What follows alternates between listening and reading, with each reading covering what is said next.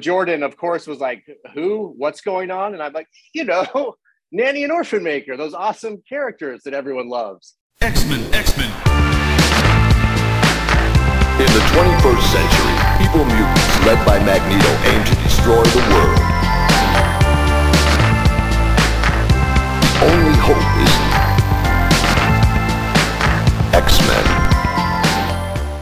Welcome to Cerebro, the X Men podcast where a homo and his friends dig deep into the history of Homo Superior. I'm your host, Connor Goldsmith, and with me today for the season two finale, episode 75, is Marvel's own Zeb Wells. Most recently, for X fans, the writer of Hellions, also the writer of the noted New Mutants Volume 3 run that I talk about a lot on this podcast, to the point where some of you put the phrase Zeb Wells New Mutants on your Cerebro bingo cards, which I found endearing. Zeb is now writing Amazing Spider-Man, which is one of the biggest gigs in Big Two Comics. So Mazel Tov to Zeb. Zeb, how are you today? Thank you so much for being my guest. I'm doing very good. I'm glad to finally be here after you sent all your minions after me. Um, I did. I sent yeah. lots. I sent Tini after you. I sent Ben Percy after you. I did I, I was forceful. Because here's the thing you were on your way out of the office, and I was like, this is the perfect opportunity to talk about Hellions, which is my favorite. I mean, maybe my favorite Marvel book of the last like decade. I mean, it really, I really loved this book. Awesome. And, Love to hear uh, that. You know, Hellions and Excalibur were really my two favorite Krakoan. Yeah. I love everything that's coming out right now, but yeah, yeah. those two books were sort of made for me in a lab. And then the way I'm a lifelong Betsy Braddock fan, but I also I often joke about this. And Fabian Nicieza thought it was very funny. But as a 13 year old gay kid on UncannyXmen.net's forums in like 2000, my username was Revanche. So you know the long complex history between Betsy and it. Canon is the real big thing for me. So the way that those two characters intersected and wove around each other in these two books was for me as someone who i mean the body swap happened when i was one year old and i've been waiting for someone to fix it for my entire life. I thanked jim zub profusely that year at new york yeah, comic con yeah. he was like yeah i never liked that either. I'm like you shouldn't. It's awful. But um, you know i think you and Tini really untangled an impossible gordian knot as best as you could. And i think both those characters are in the best position they've ever been which is really exciting that aside, we're not here to talk about Kwannon. I actually just did a Kwannon episode that will be up by the time people are hearing this with Fun. the cosplayer Caroline Bird, which I'm excited about. Oh yeah, I know her from Twitter, from X yeah. Twitter. She's a delight. I was like, I feel like an Asian American ex Marine Psylocke cosplayer is exactly who should be my guest for this episode. That's like awesome. awesome. I'll check it out. Yeah. That's fantastic. So I've already covered her, but I'm sure she'll come up. Similarly, I am most famous on the internet probably as Madelyne Pryor's defense attorney. So there's going to be a good amount of, I mean, much like you, I think, based on all of your work, Inferno is a story that I deeply imprinted on at a very impressionable age. And I've just, it's never let me go. One of the things I talk about with your New Mutants I'm like, the only person more obsessed with the Inferno crossover than me Zeb Wells, you know, because I wouldn't have even thought to bring up the babies. You know what I mean? But we're here to talk about Eleanor Murch, newly christened, the nefarious nanny, the second nanny, not to be confused with Magneto's fetish robot nanny from the 70s. Although I have to assume that Weezy created this nanny inspired by that nanny because they have a very similar MO. But if you're confused, listeners, because there's two nannies, one is a robot, one is just a lady. This is the lady. And Peter, the orphan maker, her favorite boy most of the time, two characters that you took from obscurity really to top level status in the Marvel. I mean, Nanny outsold the Avengers. The phrase Nanny outsold has become a refrain on this podcast because during Ten of Swords, Hellions did outsell the Avengers pretty handily. Before we dig into Hellions and Nanny and her lost boys and girls, I'd love to talk a little bit about you, about your origin story with the X-Men, your history with these characters, how you came to write them professionally, all that good stuff. Yeah, I got into comics right around when Inferno was kicking off. And so you talk about things imprinting on you. You don't really get to choose what was going on when this world first grabs you. You know, mm-hmm. you talk about Nanny and Orphan Maker being obscure characters, but like when I got into the thing, when I started reading it, they're all over it. Yeah, they that they're they're in this issue. They're in this. That's their big run of issues. Yeah, yeah, and like I was saying, you don't get to choose what's going on when you get sucked into this stuff. So for me, yeah, when I brought them up to possibly be on Hellions, Jordan, of course, was like, "Who? What's going on?" And I'm like, you know, Nanny and Orphan Maker, those awesome characters that everyone loves. But that just, you know, that just wasn't how everyone else saw it. But I got into it, I, and I, I remember really, really loving Excalibur. Mm-hmm. That was um, my favorite back too. in that time. And you know, the classic, yeah. Alan Davis. You know, Alan Davis, Gorgeous. one of the best comic book artists ever. Ever? Yeah, everything in it is beautiful. All the beats are hit. All the emotions leap off the page, and that just grabbed my brain and pulled me in. And I just wanted to know everything that was going on because those Excalibur issues had those Inferno issues were very emotional in Excalibur. Mm-hmm. Um, and Meggan turned into a version well, of the Goblin Queen. Right. Meggan is an empath, so she Yes. absorbs immediately the emotions of the inferno and becomes take like it takes a while for Illyana and Madelyne to be corrupted slowly over time. Meggan, because she's just like an open nerve with no mental defenses to emotion, is just like, I'm demonic now. Oops, like, oops, everybody, Yeah. I'm a demon. Sorry. Yeah. I'm gonna put Brian in bondage gear and make him kneel by my throne, which is just like, I mean, I was Yeah. I was intrigued. I'll, No, you know, and looking back on it now, I remember reading all of Inferno before I did the New Mutants run. And, you know, it's a complex story. sure, Like, yeah. I think it's the most ambitious crossover they ever did, really. Yeah. And when it hits you at a certain age, you're not asking yourself, oh, is this working? Is this not working? It just gets in. It just gets in to your psyche, into your person. So I don't even know if when I started writing, if someone asked me if I wanted to write an Inferno story or, reference Inferno, I don't even know if I would have said I did. But that it's just in me. That story is Mhm. deep, deep in me and so connected to my love of the X-Men. The stuff you come in with, I often say, especially the characters you come in with.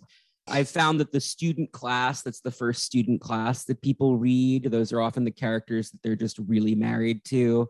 And for me, certainly, my dad, and people are now checking this box off on their Cerebro bingo cards. My dad's an X Men collector. So I grew up with all of the back issues in the house. So, like, I'm Awesome. Born in 88, but my tastes in X Men are like 10 years older than they should be. because you started earlier. I started by reading the, Yeah. like, the Claremont stuff up through the 80s. Yeah. As much of it as we had in back issues, and then the trades started coming out when I was a little older. Inferno comes out when I'm 12 in trade for the first Great. time. And my mom let me buy it at Borders because it was X-Men. And my dad was just like, ooh, Inferno, huh? You know, and um, and by the time he noticed, I was already halfway through it. So there wasn't much to be done. And now I'm a homosexual who defends Madelyne Pryor to the death on a podcast. yeah. But that, you know, that'll happen to you. But it's because, like, if you're 12 years old and you cry over Illyana killing herself to end the inferno and regress herself to childhood and erase herself so that a different her could be happy, like, that's just a character you're going to care about probably for the rest of your life because you just. Absolutely, yeah. when you see i mean the madelyne thing that's most shocking i was just talking about this with somebody recently because vita is going to be writing madelyne i'm really excited about that because vita is one of my favorite people going right now Absolutely. Absolutely. and the scene where Sinister asks her to like summon forth a childhood memory, and she tells the story of Annie Richardson getting hit by that car. And Sinister's like, that's a great story, except that happened to Jean Grey. I, as someone who had never read that bizarre adventures story by Chris Claremont, I didn't know. So, like, when Maddie tells the story, we're both shocked. Like, Madelyne's shock is my shock. Like, her objection to this is my object because I've been reading her as like Scott's wife. Like, I liked this character, you know? Like, yeah, yeah. been- I'm really into that. Like Maddie and Havoc, I love them. So that's like Hellions was a real roller coaster for me on that level, also, but in a, in a great way. I really just do think that's where you lock in. If like Danny and Sam and Illyana and all of those kids, better like if those are your kids, they're your kids. If you came in with Gen X, a lot of people are like die hard with that class. The Academy X kids who are way after my time, I simply don't get it. And people Yep. badgered me into reading it all so I could do episodes about them. And now I kind of get it somewhat, but they're never going to be my kids, you know? They're never going to get deep. It's hard. What what I find such a bummer now it's so hard to like love things unabashedly now in, my old Yeah. age, you know, like to really just to not question, oh, how was this made? Or is this What's the narrative, right? Yeah, Like, what, yeah, yeah. What's the quality of this writing? Is this good? Is this bad? Blah blah blah blah blah. It's there's a certain magical age where you just accept things and you love them unabashedly and you don't question them and they just get into your psyche. They get in. They can move you so deeply, and I think that's what we're probably all chasing now. I I I would. I'm just trying to write stuff that maybe makes someone feel something close to, to those deep Mhm. strong feelings that I had when I was a kid that really affected me. I think you've achieved that. I mean, I hear from new readers a lot doing this show, and Hellions was a real gateway drug for a lot of people because the characters were characters with less historical baggage a lot of the mm-hmm. time. So it was easier for people to just jump in.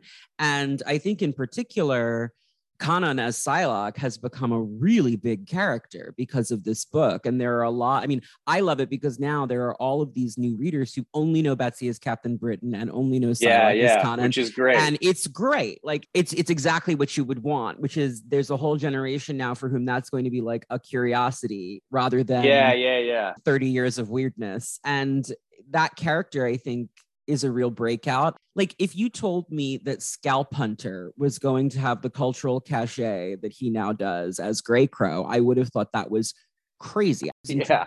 I remember when this book was announced, and if I wasn't already like, oh, I like Zeb Wells as a writer, it would have been like, huh, like kind of a hard sell. you know? and I'd love to talk about that. I mean, how did Yeah. it, how was the process of pitching Hellions? What was that like? Because you came in a little bit midstream in the Krakoan wave. It was like a second wave book.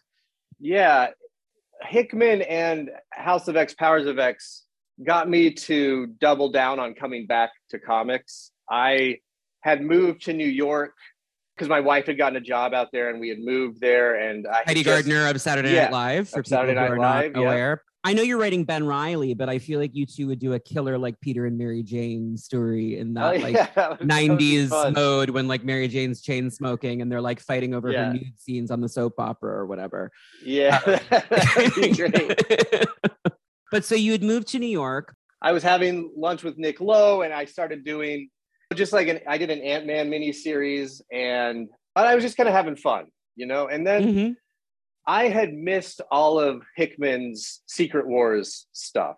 I that was sort of during my five years that I took off, and I had I was working on my show Super Mansion, and just didn't have a lot of time to read comics. It was kind of stepped away, so I I didn't know what I was getting into, but I saw like it, it obviously with House of X, Powers of X, someone was doing something. Right. And then I read it and I was like, oh no, someone's really doing something. Like this is exciting.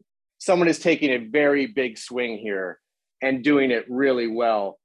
This would be exciting to work in this world. And because I thought that the world that was built was super complex, but also I respected the writing of House of X and Powers of X so much that I knew there was I do, no need, I do need to stop you because I know the Oh, yeah. listeners are going. It's powers of ten. Powers of 10. Powers of 10, that's right. And you know what? He's so proud of that. He He's really so is. prou- he's and so, I can could hear the listeners going ten. It's ten. Yeah, yeah, yeah. Yeah, no. it's 10 of swords. It's not Yep. X of swords. And they're, Tini was proud of that one. yeah, yeah, yeah. They're very proud. They- they love it when people slip up. They love the writing. I love you- the writing. So I knew that, like, there's no way that I could phone it in. Not that I'm a phone it in guy, but I was like, oh. But you wanted to make something special. Yeah, I was like, there's no way I'm going to be able to work in this world and not swing for the fences because you're coming out of, of Powers of 10 and House of X. It's one of the best X-Men stories told in the last Ever. 20 years. I would Yeah, say yeah, ever. ever. Of course. I think it's Um, like Claremont, Morrison, and now. yeah, You know. totally. So you yeah, like- you have those three worlds and this is one of them. It was a seismic shift. And Mm-hmm. so I was like I would love to be involved in that. I was like, wait, wait a minute, I, maybe I could be. Like, what's saying I couldn't be? So we had a, a Marvel summit, and I got invited to it because I had done Ant Man and Spider Ham. you know, I don't, I don't think you usually get invited to the Marvel Creative Summit for doing Ant Man and Spider Ham. But I lived in New York. You know, there was no hotel or right. You know. So I just, well. I got to just swing He's by free. Right. Yeah. but uh, Hickman was there. So, and I hadn't met him before, but I, I cornered him on like the second day and basically just begged him to to. I think they had this the X Men summit the next week, and I was like, "Get me in there. I'll, let me just to be a fly on the wall."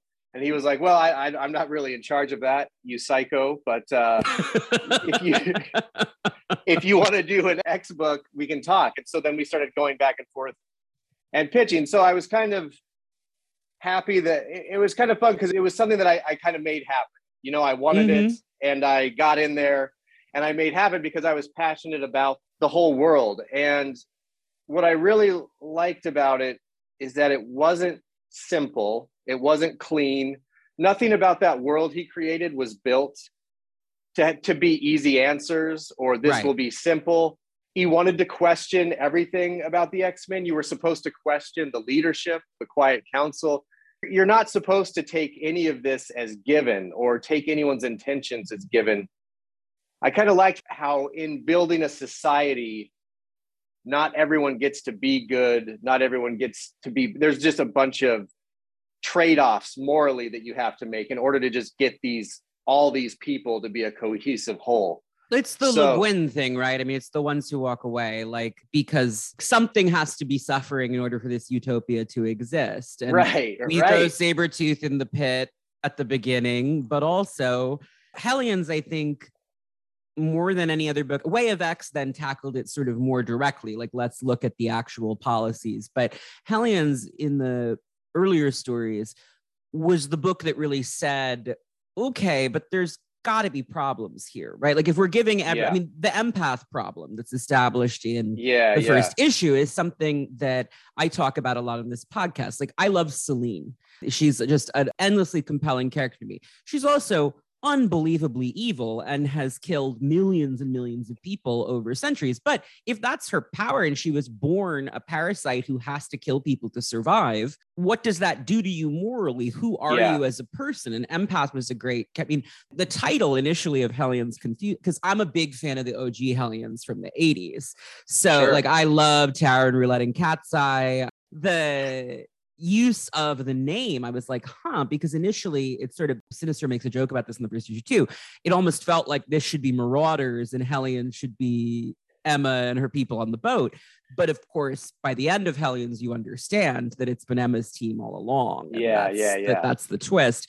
But empath as a grounding agent for the themes really made a lot of sense because he is almost the first case of that in the franchise. Like, here is a person who is just unwell, but he's unwell because his power has made him that way. Yeah. And so, if you're giving all of these people amnesty, characters like Selene, characters like Empath, like what, how can they be a functional member of society? Can they, like, can they contribute? Because we can't just lock them up for being who they are, right? If we're accepting right. that mutation is intrinsic and it becomes unfair quickly because Mr. Sinister is worse than all of them. Oh, way worse but, than all of them. But he has something they need. And, yes. And and that's politics. That's politics. And we have to deal with that. And and I don't I never ever got even a whiff that Hickman wanted to shy away from any of that stuff. He loves that stuff. He loves No, I think it's essential to the whole project. He wants to yep. question the idea of mutation period. Like the the question of okay, this is a minority allegory. Here's all this really powerful stuff about that. At the same time, like Mr. Sinister is a eugenicist. Like, is he right yeah, to be a eugenicist? Yeah. Like, yeah, there's lots, you know, there's a lot of interesting stuff going on. The sinister of it all is very like Operation Paperclip. What compromises do we make with the enemy, with war criminals, with people who are constantly committing atrocities against man and God? But like, oh, again, they have a technology or an insight or an innovation that we need. And that is just how the world works. I mean, Moira is probably Hickman's ultimate triumph on that level because it's funny.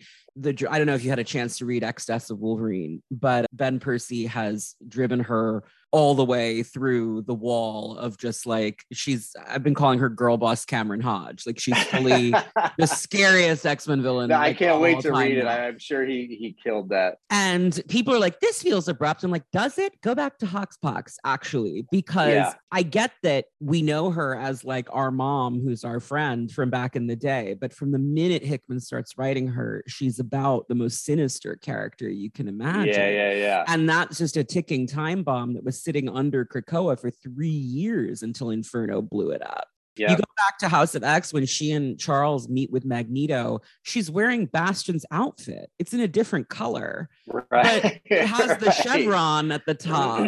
like he's he was never hiding. Her first instinct when she was like, hmm, "I don't like being a mutant," was genocide. That's a great idea. Like, yeah. you know, it, it's just it's one of those things where it's right there. And I think that Hellions was a book, and this is why Kwannon I think was a really great central character for. It. I mean, Alex and Kwannon are sort of the two protagonists of the book.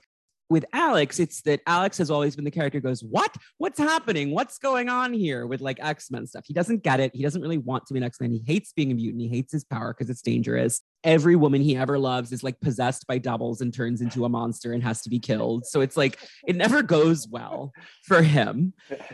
And then Kwannon is someone who's been dead for 30 years of publication and just shows up and is like, I don't give a shit about Charles Xavier. Like, none of these Yeah. people mean anything to me. So, Yep. justify to me why I should care about this or about you or why I should respect your opinion. And I think that those two, like that very logical, logic it out for me. Like, explain why I should listen to Magneto or Charles or Essex or Emma Frost. Like, who should I be listening to?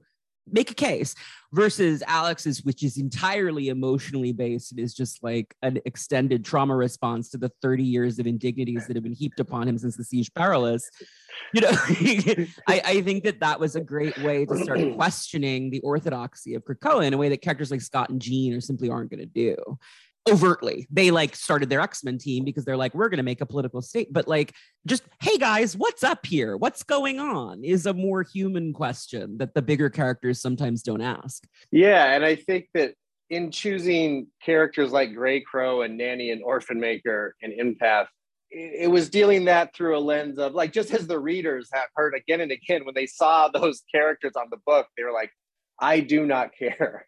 Like, I what do the not- hell is I this? do- right. I do not care. And I think that worked to the advantage thematically because, okay, Mr. Sinister's a popular character. Right. Okay, yeah. So even as readers, we're kind of invested in him. Well, let's make it work. Let's make it work with him being on the Quiet Council because it's fun. You know, Right, it's yeah. interesting. It, it, it's dramatic. But these characters that are just killers, and then with Nanny and Orphan Maker, killers that we don't even kind of like that much. No, they're just Like what? horrible. Yeah. yeah. Grey Crow is most famous for murdering children on panel, Yeah. like with a machine gun. Like Yes. these are these are truly hateful characters. And the most famous heroes that you've got in the book are the less famous Summers brother and the Psylocke who isn't the Psylocke that people know. So it's like they're both also ran X-Men in a sense. It's like Havoc and, were Revanche. Great, cool. And yeah, did you know you were gonna have those characters? Well, it was it was just at a certain point because you know there were certain characters that I thought I had cachet that would have worked on the team. Say like a Omega Red, you know, who has Sure. some like if you saw him on a cover, you might be like, oh, this is cool. I remember But that you guy. know- Jim Lee drew that person. Yeah, Like, Jim Lee drew that guy. but this was like you like you said, it was like a second wave book. Mhm, Like a lot of characters were spoken for. Right. And so with Havoc and Kwannon, it was like, well, people know these characters and they'll they'll be good on the cover. You know, we need Oh, some characters. Well, Jim Lee's Psylocke design on the cover is helpful. Yes, yeah, is that's like you know that Jim Lee drew Yeah, that, like that. yeah, You know, yeah. in funny- 1991, you remember? Yeah, it's funny you bring that up because I was such a big Punisher fan when I was a kid.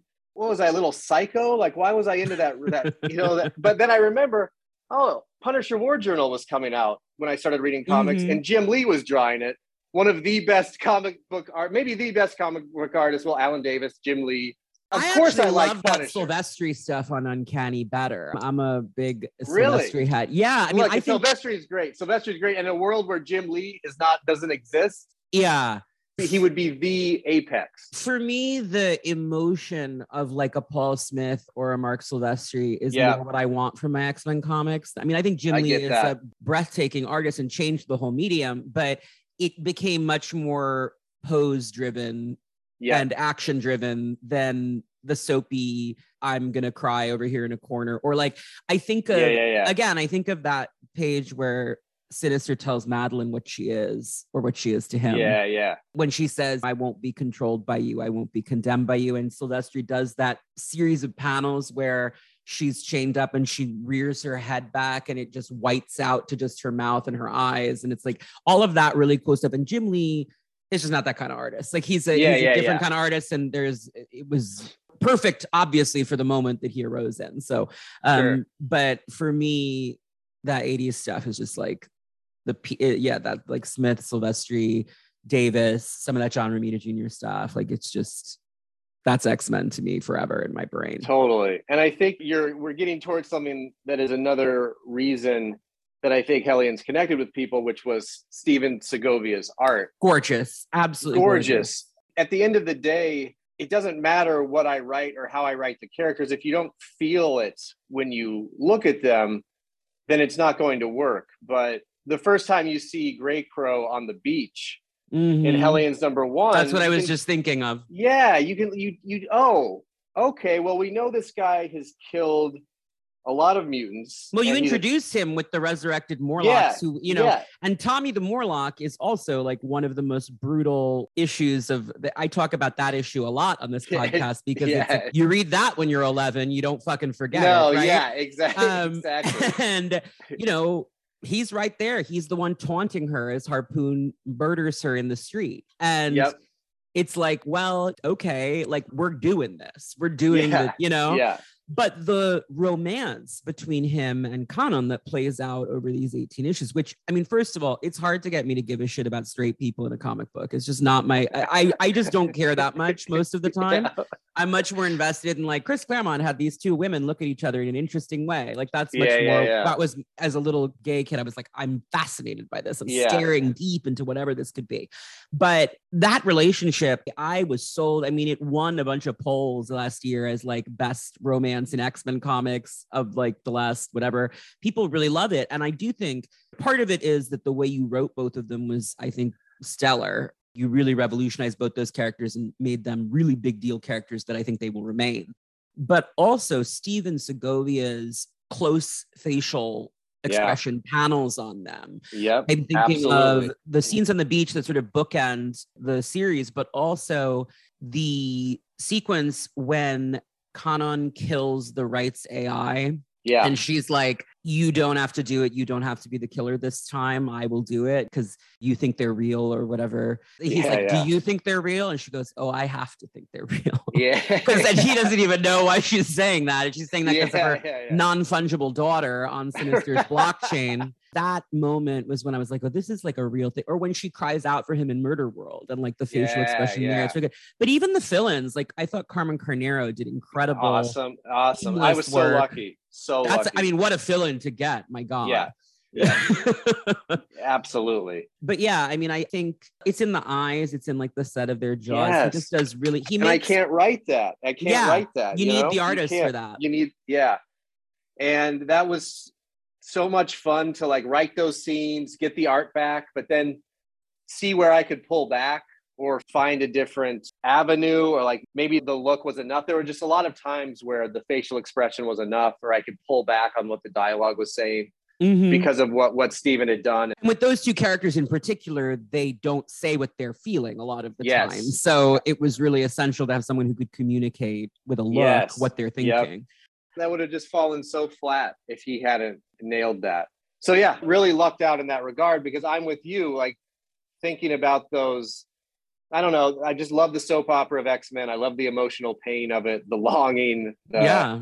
just the, the sadness that everyone has, the trauma. It's just so good. I mean, Hoxpox is also what brought me back because I'm a lifelong X Men fan, like I said, but the decimation really upset me. I was just like Mm. really bummed about because I Yeah, thought the yeah, yeah. minority aspect got really lost there. And Yeah. that was what was so important to me as like a gay Yeah. comics. like, you know, it's like I, I care about this stuff, right? It just felt like it got really far away from what I had loved and became much more of a, like an action driven, we're all shooting at each other all Yeah. the time kind of Yeah, vibe. yeah, yeah. And that was just not actually I often say that the two decimation era things I really love are Your New Mutants and Mike Carey's X-Men Legacy, which I Yeah, think is yeah. absolutely great. brilliant. And Mike was kind enough to come on the show uh, to talk about Frenzy, which was a lot of fun. Awesome. because I think he did for her what you kind of did for Kwannon and Greycrow and Yeah. Nanny and all of these characters here, which is give them a bigger stage than they'd had before as villains. Because the thing about being an antagonist is that you can only have so much subjectivity, but the X Men franchise has always been about. Well, but wait, is this like ever since Claremont did it to Magneto? It's kind of like, is Yeah. there something deeper here? But actually, even going all the way back to like the Lee Kirby stuff, which I'm, I love Lee and Kirby, obviously, but I'm not crazy about their X Men. But the Juggernaut stuff, Mhm. even in the 60s, you're like, there's something more here with this character. Yeah, it's kind of ingrained in the Marvel DNA in a, in Mhm. a cool way, which I think is valuable. I think Yeah. I think it's valuable. Stories in general are trying to teach people compassion or trying to get you to empathize with people. So saying that a character is irredeemable or evil in Mhm. quotes for too long sta- starts to feel not satisfying. right. I think. And I think X Men has a long line of re examining characters and asking why they're doing what they're doing and if there's common ground anywhere. Yeah, and I think it's a good juxtaposition too, like to have Sinister there because Sinister truly is irredeemable in the sense that he doesn't like he does horrible things and also has no desire to but yeah. Yeah. he has he doesn't want to be better, right? Yeah. And Victor LaValle is doing something similar now with Sabretooth. It's like this guy deserves the worst stuff you could throw at him. However, is it just to do this kind of imprisonment to Yeah, anyone? yeah. No, right? Yeah. Um, and that's also a question posed by Nanny and the Orphan Maker in your series. But I think the distinction that's made is we're all really, really upset that Nanny and Orphan Maker are in the pit now. yeah. And that I think is the power of showing that there are shades of villainy, shades of evil. Madelyne opening the series felt like a pretty strong statement on that too, because she does pretty horrendous things. But I was very moved when you did the callback to that incredible uncanny issue. Speaking of Mhm. Silvestri's art, the one where she dreams and, and Scott pulls all of her facial features off and gives them Yeah. back to That's Jean. so powerful. That's just an, a nothing person in a nowhere place, or whatever the line is. You It's know, a great line. Yeah. I- it's it's just I've never forgotten that issue. And so the second I saw that, I was like, oh, he gets it. Like he knows Yeah. exactly right. It's no surprise that after this story, a lot of fans who had only known her as like the sexy demon lady with the tits out yeah. suddenly yeah. were like, wait, wait, wait, wait, wait, this isn't fair at all. Yeah. And I think that's a very universal feeling in relationship. Relationships are hard. And then getting broken up with or some, you know, someone Yeah, leaving, right. someone you someone you put, oh, I'm, you know, and especially when you're younger and you haven't figured out codependency and all this stuff. It's very easy to say, oh, I'm valuable because this person says I'm look, this person says I'm valuable. This person says I'm important. I'm important and valuable. And then when that person says, oh no, now this person's important and valuable. I think that's a, a very visceral feeling. It's relatable. With Madelyne, it's then taken to the extreme because not only does he leave her, she then starts building up a sense of self and like, I am a person who matters, to my own person. And then her father arrives and tells her, Oh, no, actually, you aren't a real person. You don't Yeah. matter. And I created you only to love him. So Yes. if he's rejected you, you now simply have no purpose on earth. Yeah, And she's like. Well, I reject that framework entirely, actually. Yeah. And the tragic thing is, you know, like she says really awful things to Alex in this first arc, like it was always about Scott and this and that. And I mean, my read is that she's just saying that to hurt him because Yeah. I think that the true, I think the relationship between them is actually the most honest and real relationship either of them have ever had. And what's so fucked up about it is that like the external circumstances are so twisted Messed that they up, can't yeah. make it work, you know? I'm really eager to see what happens with them next. I think it could go any a million different ways. Uh, from what Vita's doing so far, it seems like she's not really interested in talking to him right now, which I think is Yeah, fair right.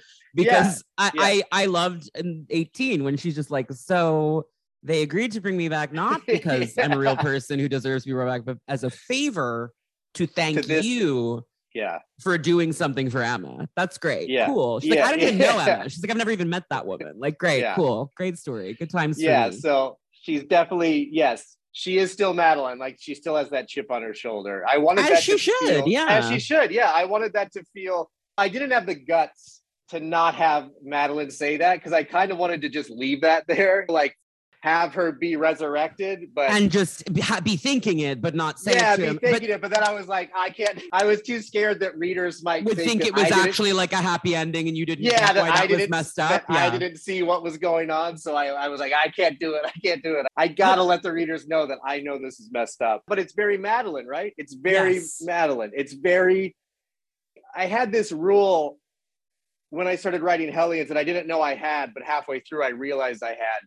What I think made Hellions compelling is seeing the world be mean to them. To certain people, to a lot of people in the world, the world has been very mean to them. Like the, like love is in short supply. Right. And so and, and I think Madelyne fits in with this world so well. So her being resurrected, it couldn't just be a win. It can't this is not what I'm trying No, to say. No, it has to hurt. It, has, to hurt. Everything has to hurt because the book is about people that hurt, like people that hurt and try And how hurt people hurt people. I mean, that's hurt something people that hurt people. All one that of stuff the Madelyne hurt- did is quote says in like the second issue. It's like some of the people who cause the most pain are people who've known suffering you can't imagine. Nanny famously, or not so famously, because again, not that major a character, but t- was tortured into insanity by Cameron Hodge. I mean, Yes. that is that's her backstory. So yeah, you have to sort of think, well, okay, she's still responsible for her actions, but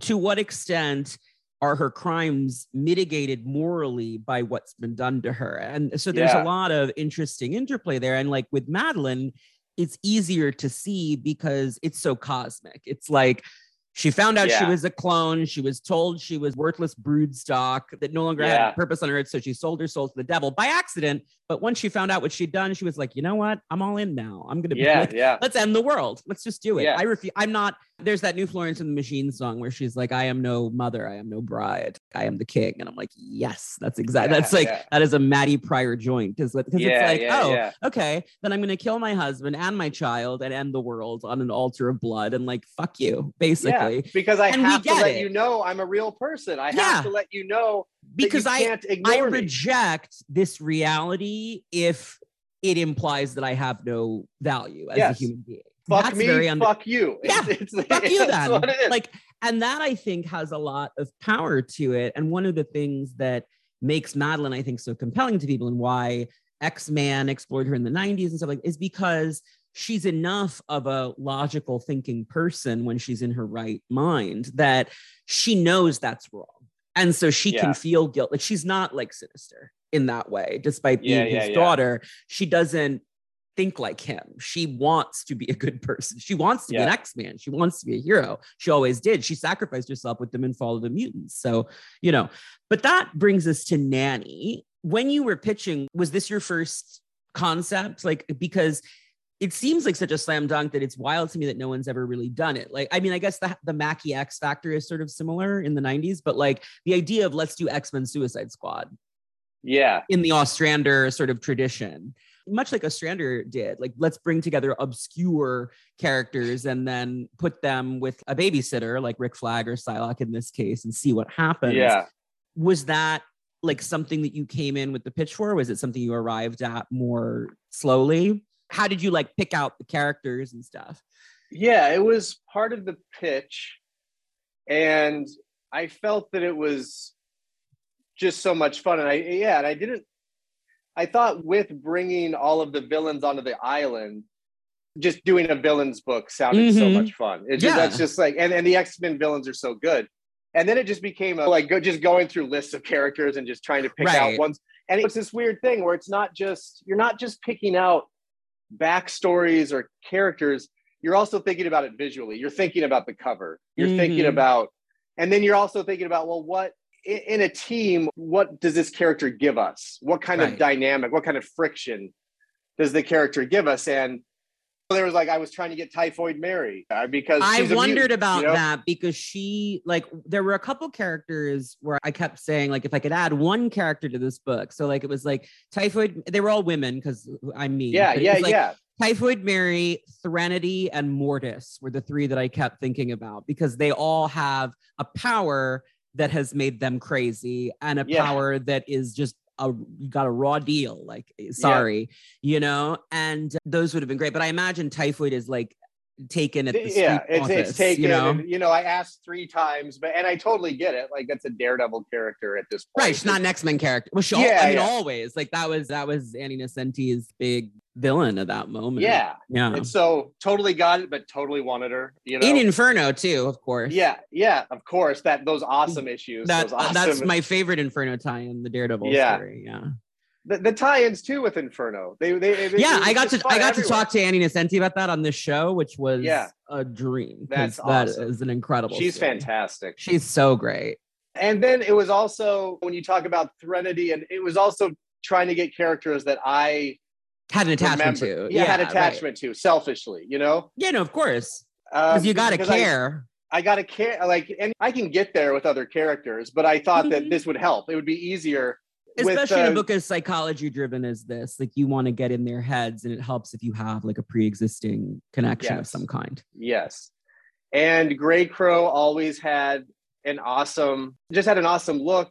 I like that his backstory, there's a lot of trauma there. Mhm. And he's a very challenging character to say, okay, this terrible stuff, how do we get in touch with his pain to Right. show that that maybe it was pain begetting pain instead of just an animal killing indiscriminately but there was a lot of back and forth and then like i said like it was like well jordan was and nanny and orphan maker like when i first saw orphan maker i was like who is that freaking badass Right. and then and then you see him talking like a little boy and you're like crying to his nanny. you're Right. like, yeah. I mean, that's the genius of the design, right? yeah and then oh he's talking to the egg lady and you're like okay what is happening here Was it you or Segovia who decided that Nanny should have lips? Because that is, I think, the most consequential choice, perhaps, of the 21st century in comics.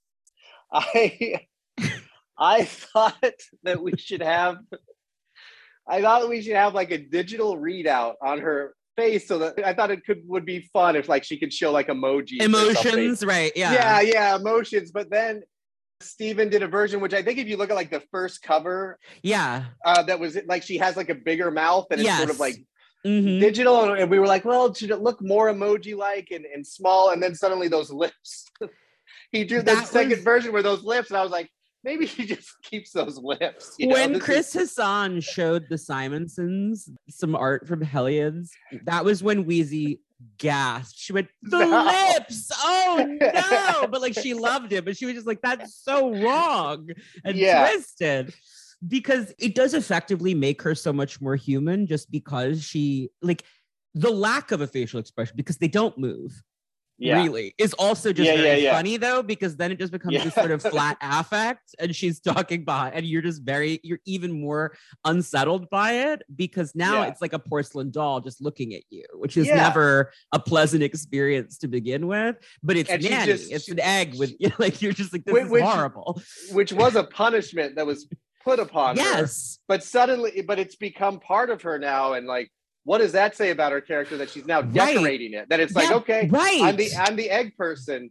So let's spruce this up. a because that's bit. established in the 90s is that she eventually figures out how to get out of the suit but she's like "Mm, i'd rather stay in now actually yeah, yeah. and so Which is- What that the say? hell's that about? Right. So now there's all the I mean, I loved the like late game twist of this guy's her ex-husband because the idea of like nanny having any kind of personal life is what like Yeah, who is this and we still don't know and i love that and that's for later writers to dig into or for you to resume digging into if you ever get a chance to but i just think it's so like the question for me had never really occurred to me because it, like reading the classic stuff because in the classic stuff i mean i'd been like what's this lady's deal? Because she's crazy but Yeah. the she's such a force of nature in those stories like it's just because it's so scary like they're home invaders who kill parents and steal their children that's yeah, yeah, yeah. horrifying yeah.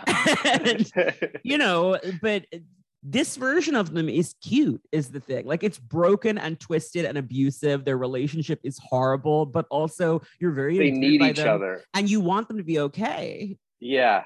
and like she Yeah. is abusing him emotionally but you also know that like she is so broken She thinks she's hel- she is care of helping right and Yeah. so it's just like there and yeah it's I mean, from the start when he wants his nanny and you get to the lullaby and all of it's like so you're just I, I remember that was one, the, when I started the show two of the characters I got the most questions about were people were just like so what what's the deal with nanny and I was like you know about as much as I do at this point uh-huh. like we're gonna find out more right, as right. we go were there any characters besides typhoid you really wanted to get but they were taken I was looking at Marrow and I was looking at Omega Red. Maybe on the break, I'll look at my first pitch. I, That'd I be cool. Yeah. Yeah, yeah, yeah. I had more characters for sure. And then, yeah, thinking about like silhouette uh, uh on the uh, on like a group shot, like, mm-hmm. and I think I'm like I think it was one of the Ten of Swords issues where the cover was Stephen just drew the characters like walking towards yeah. us, and I thought, oh, we did a good job. That's a good yeah, silhouette. Like that's all a those great group that's people. A, yeah. yeah, it just looks like no one quite looks like the other person looks like. It looks like a very good mix of characters. Well, and I love Empath wearing his like couture titty top unitard yeah. because it looks so out of place with all of these like badass villains. And then Psylocke and Havoc who have more action oriented like superhero designs. And then this guy is like, what's that? This and I love those Hellions yeah. looks. I mean, again, like one of my favorite Decimation Era stories is your Necrosha New Mutants thing when the Hellions oh, pop yeah. back up. I will never forget when Jetstream gets bisected and that, and Cat's Eye starts licking at his like wound, and he's like, "What are you doing?" And she's like, "Just a taste. It will grow back."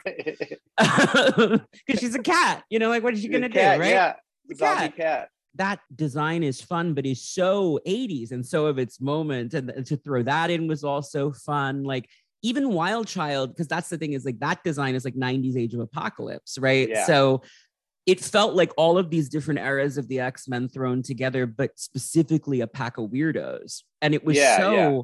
bizarre that I was like, there's no way this is gonna work. And then it only took one issue for me to be like, I'm I, I love this book more than I can express. like, and, and I think what I think it is is that my theory that I've come up with is that it doesn't matter like how much the readers love the characters. Like if the writer loves mm-hmm. the character, if the writer is like, "Hey, look at these guys," like, and and then yeah. shows you why he loves them. I remember, I, I don't know why I think of that J.J. Abrams' first Star Trek movie, which I did like. I just have no affection for Star Trek sure. at all. But but I liked that movie. Helpful to like that movie in my experience. Yeah, if, because, like, it's it's much yeah. like the X Men movie. Sure, you sure. didn't it care going in. Yeah, it, it might have been a different experience yeah. if you like Star Trek. But I felt like the writers were kind of trying to show me why they loved Star Trek or mm-hmm. the things about Star Trek they loved on some way. And I was like, sure. okay, I can get into this. And so I think when you can tell a writer is really into what they're writing or really thinks there's something there, I think that goes a long way. I'd rather have that than a char- than have a writer write a character that I love, but maybe doesn't have as much affection for them. Well, I think a particular gift that you have as a writer also is taking characters who I think have been unloved and making them feel loved in a way they haven't. I mean, I think that everybody loves Illyana, right? But right. I think that your New Mutants run got at her interiority in a way that was mm. unusual for anyone after Claremont and after she'd been yeah, yeah. off, you know. Karma is the one that I always think of too in that run because I think until you wrote that book, I don't think anyone had really ever given Karma a fair shake as a character. And now I think you and then Marjorie Liu and now Vita Ayala have all done really yeah. great work with Karma, but that's a character who even Claremont, who clearly loved her, couldn't figure out what to do with her. You yeah. know? Yeah. And Havoc here, I'm a big Alex fan because again, like the Alex Maddie of it all, the Outback era, that's my X-Men. Like I love that stuff. Since the 90s, it's just been a brutal run for Alex. And the Uncanny Avengers period for him was deeply dire in a lot of ways. So it was just really refreshing to me as someone who was always trying to explain to people, no, I Alex is great. I'll explain why. I swear to God. Like to see just a writer go like, this character is great. Like he's a mess. He's a complete yeah. mess. But let's get into it. Let's get into why he's a mess. yeah. You know? Yeah, yeah, yeah. Which I think as I've gotten older, it's, it's just you realize that that's how you should treat people. Like, Right. hey, this person's a mess. Let's get into it. Let's What- get into it. on? Like, what's What's what's, going on what's here? wrong with you, buddy? Like, let's figure it out. You know, what's happening? What's happening here? What happened to you? right? And then Havoc has an incredible silhouette too. Like, yeah, the, I mean, the stuff, the- it's like, come yeah, on. it's like you know exactly who that is. To the point where when it was like, who are these characters? And the was like, well, that's Havoc, right? Like, Yeah, I don't yeah, even there's no- remember. they no might have revealed that. him from the start. I don't even remember actually. Yeah. There were a couple where it was just like, well, but th- that was one of the most shocking things. I was like, that's Nanny and the Orphan Maker. Like it was very clear from the silhouettes. If you knew who they were at all, you were like, Yeah. I was like, we're putting Nanny and the Orphan Maker on a team book. I But- think Jordan was the same way. I don't think I quite realized how close we were to them not being on the team. Because I think that I think Jordan, it was the 11th hour where he was finally like, okay, I'm coming around. I'm coming around on them. And I was like, coming around on them? They're Oh a my linchpin. gosh. Yeah. That surprised me because Jordan, he did this podcast very early on, which was very generous of him. But like, he loves the Technet. Like, he loves weird. yeah, yeah, yeah. Weirdos he like does. that, he does. you know? And that's why it shocked me so much. But I get that again from a sales pitch perspective. Like, and then we've got Nanny and the Orphan Maker, and it's like, who? It's like that's not a Wolverine. Like, and it's much less not. It's not even not just a Wolverine. It's like, it's an egg lady who kills children's parents and abducts them, and then indoctrinates them into doing crimes. It's like, okay. Yeah. What do you want to do with this character? like, there's just a lot of. So I think now might actually be a good time to take the listeners through the Cerebro character file on Eleanor Murch and Peter, Nanny and the Orphan Maker. I will give you their full publication history, which is not that extensive, so it won't take too long. And then we will come back for more with Zeb Wells. We will talk about Hellions, about Nanny and the Orphan Maker, and their tragic arc in that book. And then we will answer questions from listeners like you. Stay tuned. We'll be right back. X-Men, X-Men. Dr. Eleanor Murch, until 2021 known only by the alias Nanny, is a classic X Men villain with a particularly strange MO. Created by the husband and wife team of Louise and Walt Simonson, Nanny is obsessed with the idea that mutant children are being abused by their human parents. In order to rescue them, she murders those parents and takes them into her own care as her lost boys and girls. In this pursuit, she is aided by her first adoptee, Peter, the lost boy called the Orphan Maker. Nanny and the Orphan Maker debut in 1988's X Factor 30, and their crimes quickly become a running B plot over the following issues. In issue 33, we see Orphan Maker invade a home, sedate two latent mutant girls, and murder the girls' parents so Nanny can abduct them. In the following issue, Nanny learns of Cameron Hodge's plans to sacrifice mutant babies to the demon N'astirh and sends Orphan Maker to seize one of the intended victims by, again, murdering her parents. They do this a lot, basically. In X Factor 35, part of the lead up to the franchise wide event Inferno, Scott Summers and Jean Grey, aka Cyclops and Marvel Girl, visit the orphanage in Nebraska where Scott was raised, as they believe Scott's missing infant son Nathan may be held captive there. Nanny and the Orphan Maker attack in an effort to kidnap all the mutant children at the orphanage, and Nanny directs a group of mutant children she's already adopted, her lost boys and girls, to aid her in her efforts. Breaking into the creepy basement where Mr. Sinister has kept mutant babies in stasis at the orphanage, don't worry about it right now, Nanny orders Orphan Maker to kill Scott after he reveals one of the children is his own. Jean is horrified to realize that two of Nanny's minions are her niece and nephew, Galen and Joey Bailey, who disappeared months earlier along with their mother, Jean's older sister, Sarah Grey, a mutant rights activist. Jean is able to determine that Nanny is a low level telepath who augments her power with a mind control agent she calls her pixie dust. While Scott's able to overpower the orphan maker, amid the melee, a horde of demons arrives and steals the babies. Nanny, Orphan Maker, and the Lost Boys and Girls escape in Nanny's airship. In Avengers 299 and 300, written by Walt Simonson, yes, Avengers 300 is a Nanny and the Orphan Maker story. Nanny targets Mr. Fantastic and the Invisible Woman's mutant son, Franklin Richards. Don't worry about it right now. Orphan Maker attempts to kill the Richardses before taking Franklin, but is frightened by the Invisible Woman's force fields and runs away with the child. He lies to Nanny at first, but eventually admits he failed to kill the parents. Nanny mind controls Franklin with her pixie dust and pits him against his parents, giving her and the Orphan Maker an opportunity to escape.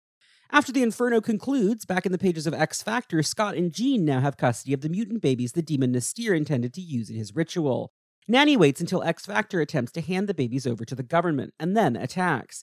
When the heroes realize that Nanny and the Orphan Maker are people in robotic suits of some kind, Peter the Orphan Maker is compelled to tell them Nanny's origin story. The woman now called Nanny was a brilliant roboticist hired by Cameron Hodge to create cyborg technology for his organization, The Right. Secretly a mutant herself, she was furious when she discovered her technology was being used to arm would be mutant hunters. She tried to put a stop to it, but Hodge locked her inside an egg shaped suit of armor she had developed for him.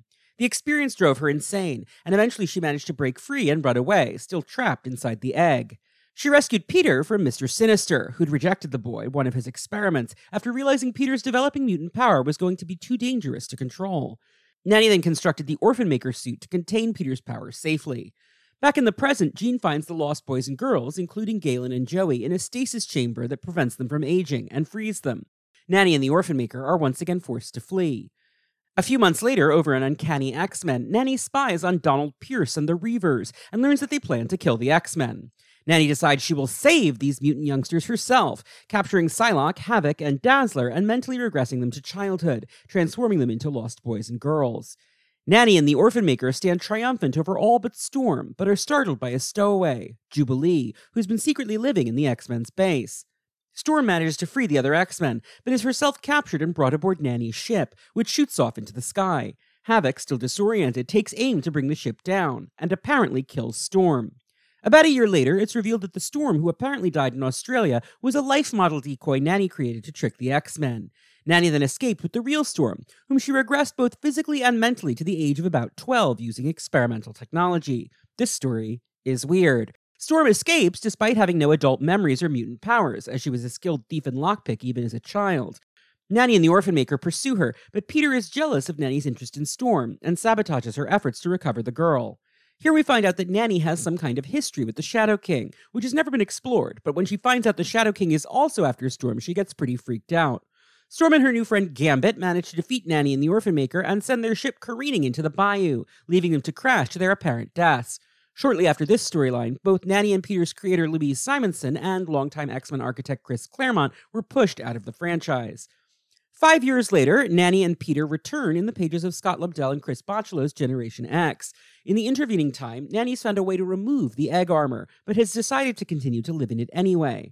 Her ability to stunt Peter's growth has begun failing, and she's concerned by how his dangerous mutant power is developing, but nevertheless continues their mission to rescue mutant children. We see Peter observing Monet. Croix's father, apparently keeping tabs once more on the parents of mutants. Nanny then dispatches Peter to save a young boy attacked by an anti mutant mob, but Peter is overpowered by Gen X and has to run away. In the 1999 Generation X holiday special by Joseph Harris and Adam Pollina, Peter tries to impress Nanny by mind controlling some of the Gen X kids and capturing them for her. He then bungles an orphan making session due to the intervention of Jubilee, and is then confronted by Santa Claus, who tells him he's naughty. I am not making this up. Santa tries to convince Peter to change his ways, but he ultimately proves loyal to Nanny. Later that year, in the Spider Man spin off Slingers, also written by Joseph Harris, a flashback shows us that Nanny and Peter are central to the origin story of cast member Johnny Gallo, aka Ricochet. When he was a child, only recently manifesting mutant powers, Johnny attracted the attention of Nanny. Peter murdered his mother, but they were unable to locate the child. Now, seven years later, Nanny decides to kidnap Ricochet, feeling bad that she failed to adopt him the first time. She sends Peter to kill Johnny's father and plans to use her technology to de age Johnny and raise him again. Johnny escapes Nanny and manages to intercept Peter, convincing the orphan maker to abandon the mission by making him worry that Johnny might become Nanny's new favorite. Nine years later, Nanny and Peter return in the 2008 one shot Wolverine Killing Made Simple by Christopher Yost and Koi Turnbull. As two of the rare mutants still empowered following the decimation, Nanny and Peter feel even more urgently about saving those mutant children who still remain. Nanny targets one of the X Men's students, Hope Abbott, aka Trance, at her parents' home, but Wolverine is tipped off by Hope's precognitive classmate Ruth Aldine, aka Blindfold. Nanny abandons her attempts to kill Hope's parents when Peter is injured. Eleven years after that, Matthew Rosenberg pits Nanny and the Orphan Maker against the X Men again in the Uncanny X Men tie in miniseries for the company wide event War of the Realms. Nanny and Peter are captured, but this battle is quickly overshadowed by the coming of Malekith and his Dark Elves, which truly do not worry about it. This is not a Thor podcast. In the 2019 soft reboot, House of X and Powers of 10 by writer Jonathan Hickman, Nanny and Peter are among countless mutants to become citizens of the new mutant sovereign nation on the living island Krakoa. Alongside most of the X Men's old enemies, Nanny and Peter receive amnesty from the Krakoan state in exchange for a vow to be productive citizens and commit no further crimes. Nanny and Peter are, however, weird and hard to integrate into a functional society, so they end up assigned to a squad of problematic mutants called the Hellions, placed under the supervision of Mr. Sinister and directed in the field by Kwannon, the second Psylocke. Ostensibly, the purpose of the Hellions is therapeutic, but Sinister deploys them on missions that aren't exactly helpful psychologically, beginning with an ill fated return to the Essex Orphanage in Nebraska. I don't want to tell you too much about Hellions, an 18 issue ongoing by Zeb Wells and Stephen Segovia, because it's a brilliant book that only just came out, and you should read it. Nanny and Peter go through a lot. We learn that Nanny's human name is Eleanor Murch, and her ex husband, Dr. Harold Murch, is still a high ranking member of the right. In the final issue of the series, when Peter is condemned to the pit beneath Krakoa for accidentally killing innocent humans, Nanny insists on being imprisoned beside him. She sings a lullaby to comfort him as they are dragged beneath the earth to whatever hell lurks beneath Krakoa. And, perhaps, the saber toothed devil waiting there. X Men, X Men. And we're back with Zeb Wells, recently the writer of Hellions, now the writer on Amazing Spider-Man. Zeb, how you doing? Having a good time? Doing great, having a great time. Thank you, Connor. Thank you, Zeb. It's been. a I'm great- glad I was bullied into doing the show. I'm glad I did the bullying because this is a fun note to end the season on. Here's a little treat for the listeners because I know that they are eagerly wondering. As I've announced, I'm taking four weeks off and I am insisting on I'm probably, I know that this episode's now coming out in April. I've run a little behind schedule, but I am taking a full four weeks. I gotta, guys, or I'm gonna lose my mind. However, when Cerebro returns in May, it will be with Kieron Gillen, who is joining us Ooh. to talk about Nathaniel Essex, Mr. Sinister, a character that he revolutionized and that Zeb really carried the torch on in a lot of ways. But I am really excited to see what Kieran will do with Sinister in a time when, I mean, I'm excited to see generally what Kieron's a friend of mine and we've been friends for years. And I love his writing and I like his X Men stuff a lot, but I do feel like the period of X Men that he was writing in, there was so little you could do because of all the restrictions in the mm-hmm. setting. I mean, I'm sure that you experienced that to some extent with your New Mutants run. And now the sky really is the limit. Like, I feel like Kieron could pitch the most insane shit you've ever heard. And it would be like, yeah, we can do that right now, you know? And he is. He is. yeah. yeah. Don't, That's don't what I'm hearing, you know? It's He like is, I'm here. I hear it's big. I hear it's a big book. Yeah. you Yeah. know? They are not. They are not playing small in the X office. Yeah. Um, at the moment. So that will be our season three premiere. The first several weeks of season three are all going to be pro interviews. So I'm really excited about a lot of the stuff I have lined up for the rest of this year. But thank you all for your support through the first two seasons of Cerebro up through this episode 75 with Zeb Wells, which is about Nanny and the Orphan Maker. We've been talking about Hellions more generally. With Nanny and Peter, what was the core story you wanted to tell there with those characters? Because I think that they are the ones who have most emotionally gripped people by the end in a lot of ways.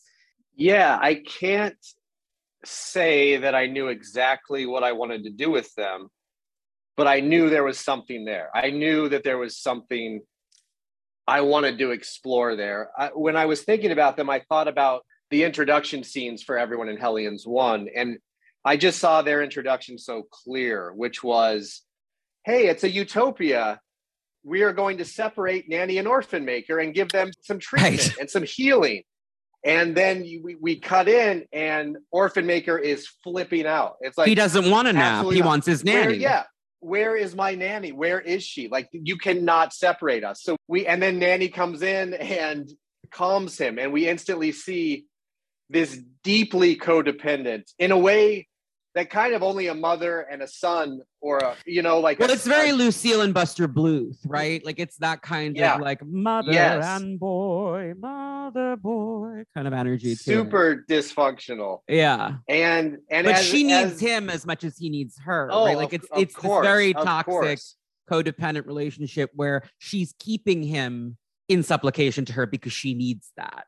But at the same Yeah. time, he doesn't want to leave. So it's he doesn't want to leave because he's Yeah. because they because he likes not having fallen in- responsibilities. yes And he likes having someone to tell him what to do. This sickening comfort that will kill all of us if we don't Well, because that's the other thing is break through from. Orphan Maker's power has never been disclosed in his long history. From the 80s stuff that Louise and Walt Simonson did, we know that it's a dangerous power. And Sinister actually was experimenting on him as a child, and he was rescued from Sinister by Nanny, who designed the suit that keeps his powers in check. In this series, it becomes very clear. And I liked Amino Fetus as sort of a dark mirror of this, like that yeah, this yeah. is a child mm-hmm. who, if left unchecked, if he isn't supervised by his nanny, could end the world, except that this nanny's care is so poisonous that it's not necessarily helping, right? like, yeah. yeah. And so I thought there was a lot to explore there. And I think I was right. As we started getting towards the end of this series, so many things started popping up that was about dysfunctional mother and son relationships. You know, like your mother can say something to you that, that can like just cut you to the core and Oh, shred yeah. you. But in in doing that, they think they're protecting you. They Mhm. think they're they think that in, some twisted way, that's how they're showing love. You, you know, because they're Yeah. trying to keep you safe. They're trying to criticize to keep you safe, to keep Which you I'm going to so hurt you're you safe. so other people don't, you know? Yes. And I thought that if you extrapolated that dysfunctional mother son relationship for 20 years, where does it get to? How abusive does it get? And so that's why it was important to show how abusive it can get. Because at the end, Nanny is super terrible to Mhm. Orphan Maker horrible, because horrible. Because yeah, he's grown up too much and it makes her uncomfortable. Because Yeah. what happened in Ammon, yes, now he's a man. It's, I mean, you see him going through his teenage, I'm rejecting my mom kind of thing. Yep. But by the end of this book, he's an adult. He is still not emotionally capable of coping with life. But yes, he does need to take responsibility for himself. And that's why it is so bizarrely moving at the end when she sacrifices herself to be with him, because you realize that even if she is twisted and wrong, and even if this relationship is broken and abusive, she does love him more than she loves herself. Yeah. yeah, And there's something really powerful about that. It doesn't make her a good mother. It doesn't make her a good person. but, but, you can understand how you get there. You Right. understand how you get there with a little bit of compassion, which I think is important. My mom is pretty religious, you know, so I was Mhm. raised religiously. And like, so part of my journey and therapy and whatnot is trying to come to peace with the idea that she was trying to show me love in ways that I don't accept, you know, Right. that I don't, that I think were destructive or were Zebediah is what I is what Zeb Yeah. is short for. I assume that's a pretty like evangelically kind of name. Yeah, yeah, right? yeah. Exactly, exactly. So I don't want to get too far into it. No, we're not. some- I'm not. I'm not like let's little- psychoanalyze you. I, yeah, yeah. I'm I'm but Emma there's a- Frost now. We're gonna. but there's a little bit of, and of course, not to that degree, but you can, you have to like explore your relationship with your parents and see the things that you're so, at least try to see the love that was behind the dysfunction, you know, Mhm. the, and so this was like a heightened version of that. Yeah, and I think there are two ways that story can go in a fantasy setting like this. And one of them is this, where the mother does have a come to Jesus moment, essentially, where she realizes, like, I have broken this child and it's my fault and I'm responsible and I need to do something. Yeah. Or it's Carrie. Yeah. Because it's very Yeah. like go to the closet and pray. Like, you know, like Yeah. the yeah, Nan- yeah, yeah. Nanny's approach to Orphan Maker is very like Piper Laurie Carrie style stuff. So Yeah. Right down to like the bombast and drama with which she comports herself. I mean, there's a reason that gay men love quoting that movie because Piper Laurie, it's, it's campy, it's huge, it's dramatic. That's actually Julianne Moore said when she did the remake of Carrie that she made a purposeful choice to make her version of Margaret White like very restrained and very like, right, right. very contained because she said, I felt like if I did anything that was remotely big or bombastic or emotional, it would just feel like I was doing like a Piper Laurie Yeah. impression. So she's like, I had to do something super different. And Nanny is, I mean, I in my head, she's always had like a British accent. Like she sounds like Julie Andrews or Maggie Smith or one of those, like like a governess kind of. Uh-huh, Um, uh-huh. but I know that some people always hear her as Fran Drescher because she's the nanny, which I think is very funny also. so those are two options, and either of them could work. But I think either way, what that emphasizes is like because she's just a voice, because she is this egg walking around that has words coming out of it, you know that like whatever it is, whatever she sounds like, whatever like she gives off, it's something huge. It's either like Yeah, yeah. Maggie Smith or Fran Drescher because it's like yeah. it's a character. It's not there's Yeah, nothing yeah, yeah. pedestrian about this person. Like Nanny just exists. One of my favorite things that recurs is like she's always standing behind people and they don't know because she's so little like when Sinister is like, "Oh my god, like, don't do that." You know, like Nanny's just there and she's like, "You're a bad man, Nathaniel Essex." Which yeah, which I think is like being busted by your mother, you know, like yes, and your even friends and- Sinister, who's a hundred years older than her, is just like, "Oh, like, I "Oh, hate fuck, that, mom God, mom." Yeah. Right? Yeah. It's so good, and I think that the best villains, and particularly villains that we can latch on to, are villains who evoke a response like that in us. I mean, Cameron yes, Hodge yes, is an interesting one too. You bring him back sort of in this in a little bit of a, a cameo.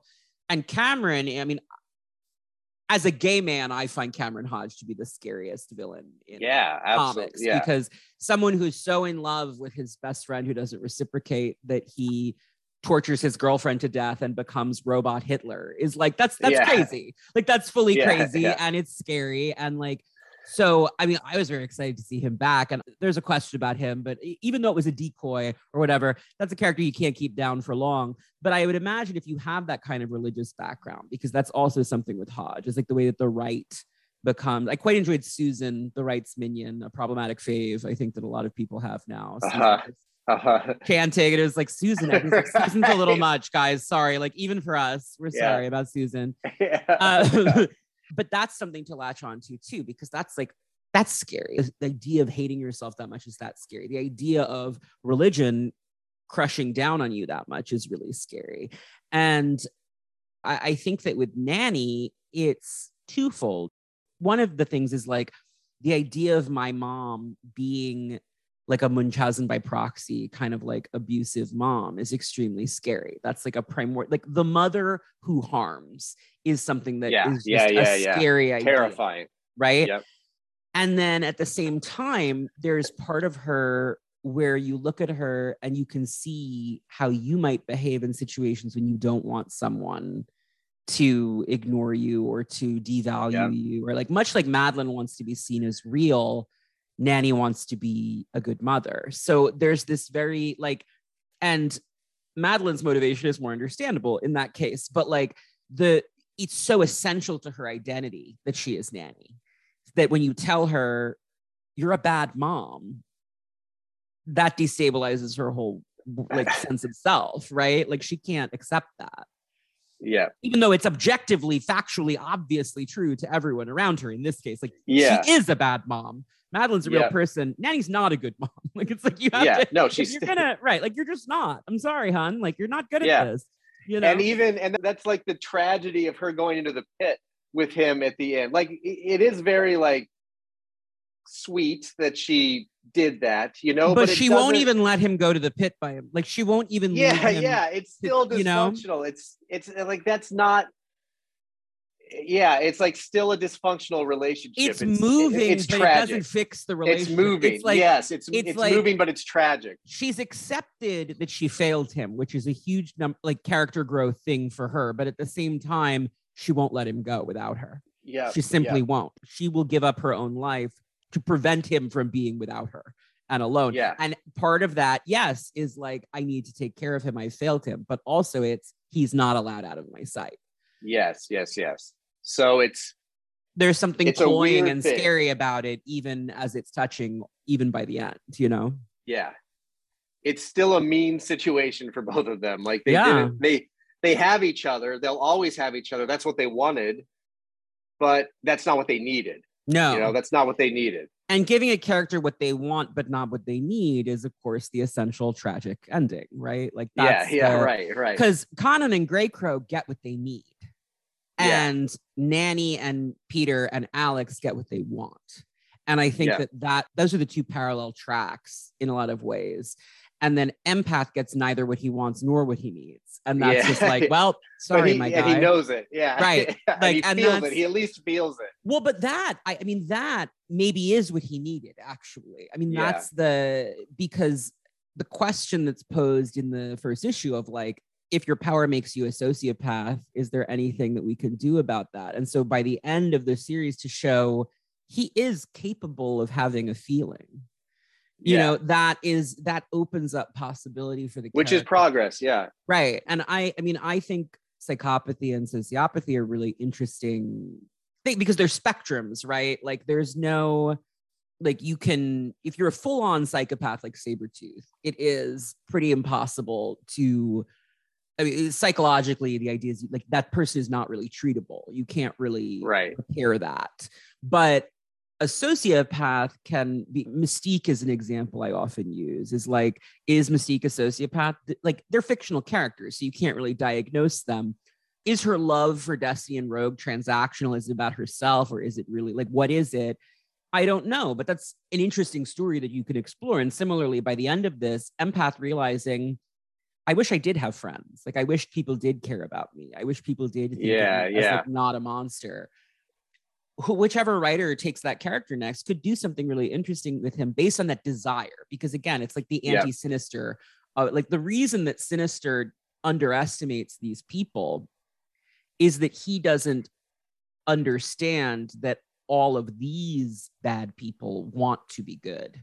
Yeah. It's something because it's something that's not in him. Or certainly hasn't been since like he was cloned for the 50th time. And like he's just not Yeah. And he makes the mistake that, that all of us make. He sees those people as just versions of him, you know? right. Well, because he sees everyone, he, he's used to talking to himself, Yeah. you know.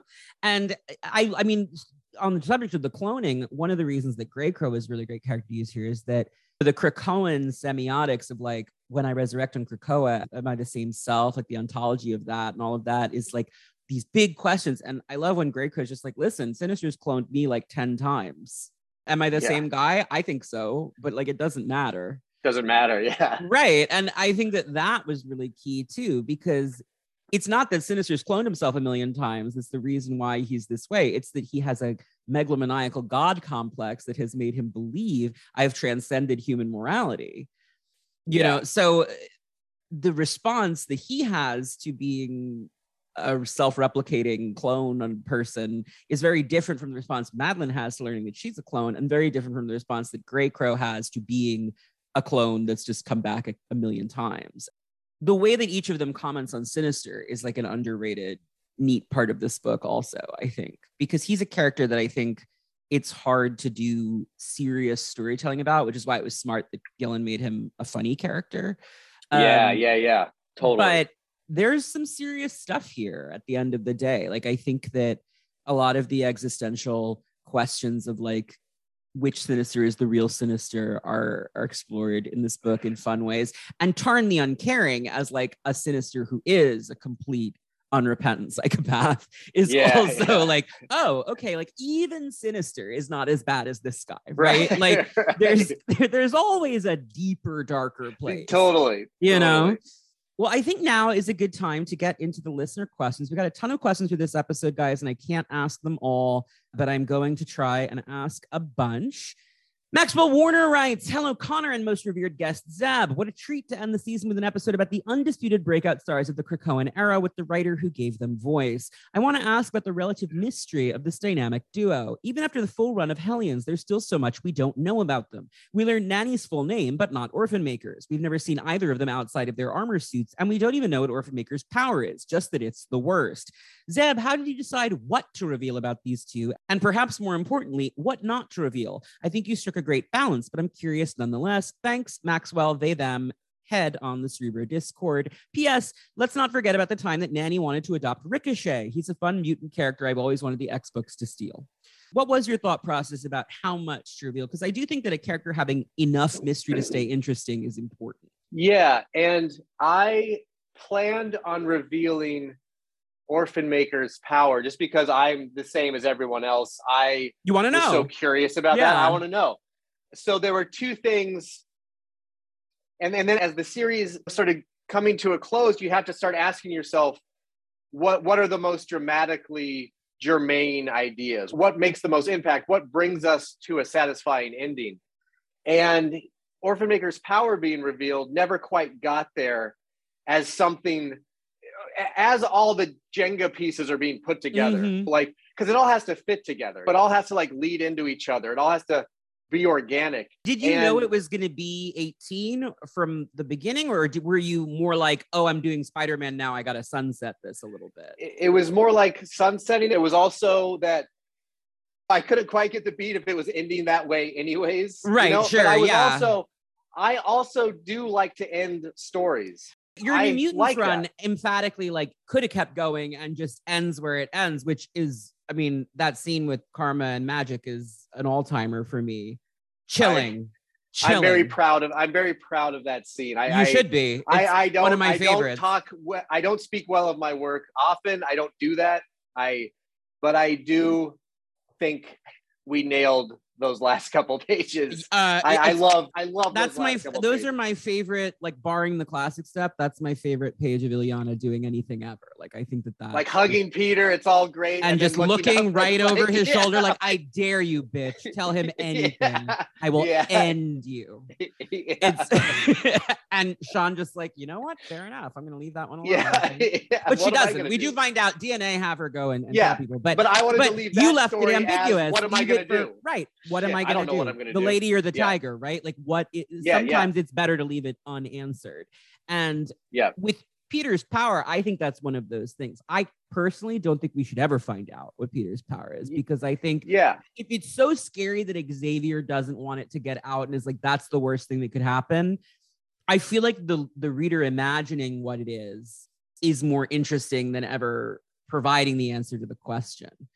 Yes. Personally. And full disclosure, I never came up with a power or reveal that satisfied me.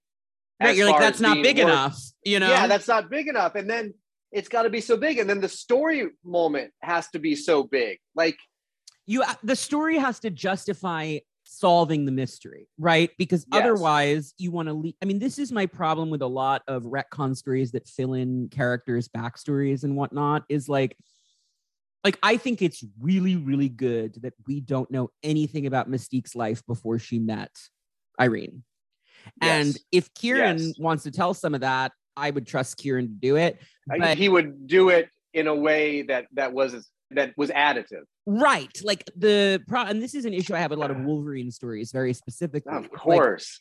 the the answers to the question of who Wolverine was, to me, didn't justify answering the question when what was interesting about him was that he didn't know and we didn't know, you know? no, I did not need to see him. Like a, a, a wilting Victorian lad. No, I did not No, to see no! that. No, no. I don't want to see that. Don't show me that! what? I'm forgetting it. I forget that it happened. I don't care. I'm, I'm pretending like it never happened. Who when Ben was shit? on the show, I was and and Victor, both of them, I was just like, I mean, I know that like he's I was like the fun of Wolverine and Sabretooth is they don't remember how it all started. And then I paused and I was like, I mean, I know that like now we're supposed to say, and they were both like, no, but like they don't. Fuck it. Like because Yeah. that's just that sucks. Or like well, that's what's great about the, the organism that is comic books. Is right. It's just if you don't like it, the forget organism about it. rejects rejects things. Yeah, you know. yeah. it- Well, it- the catchphrase that emerged organically on this show is "Don't worry about it." Because I ended up saying it so many times in the character files because, like, it was truly, I was like, and then like, Ro- like Romulus, I was like, then Romulus shows up. Don't worry about it. You, you really do not need to. yeah, yeah, yeah.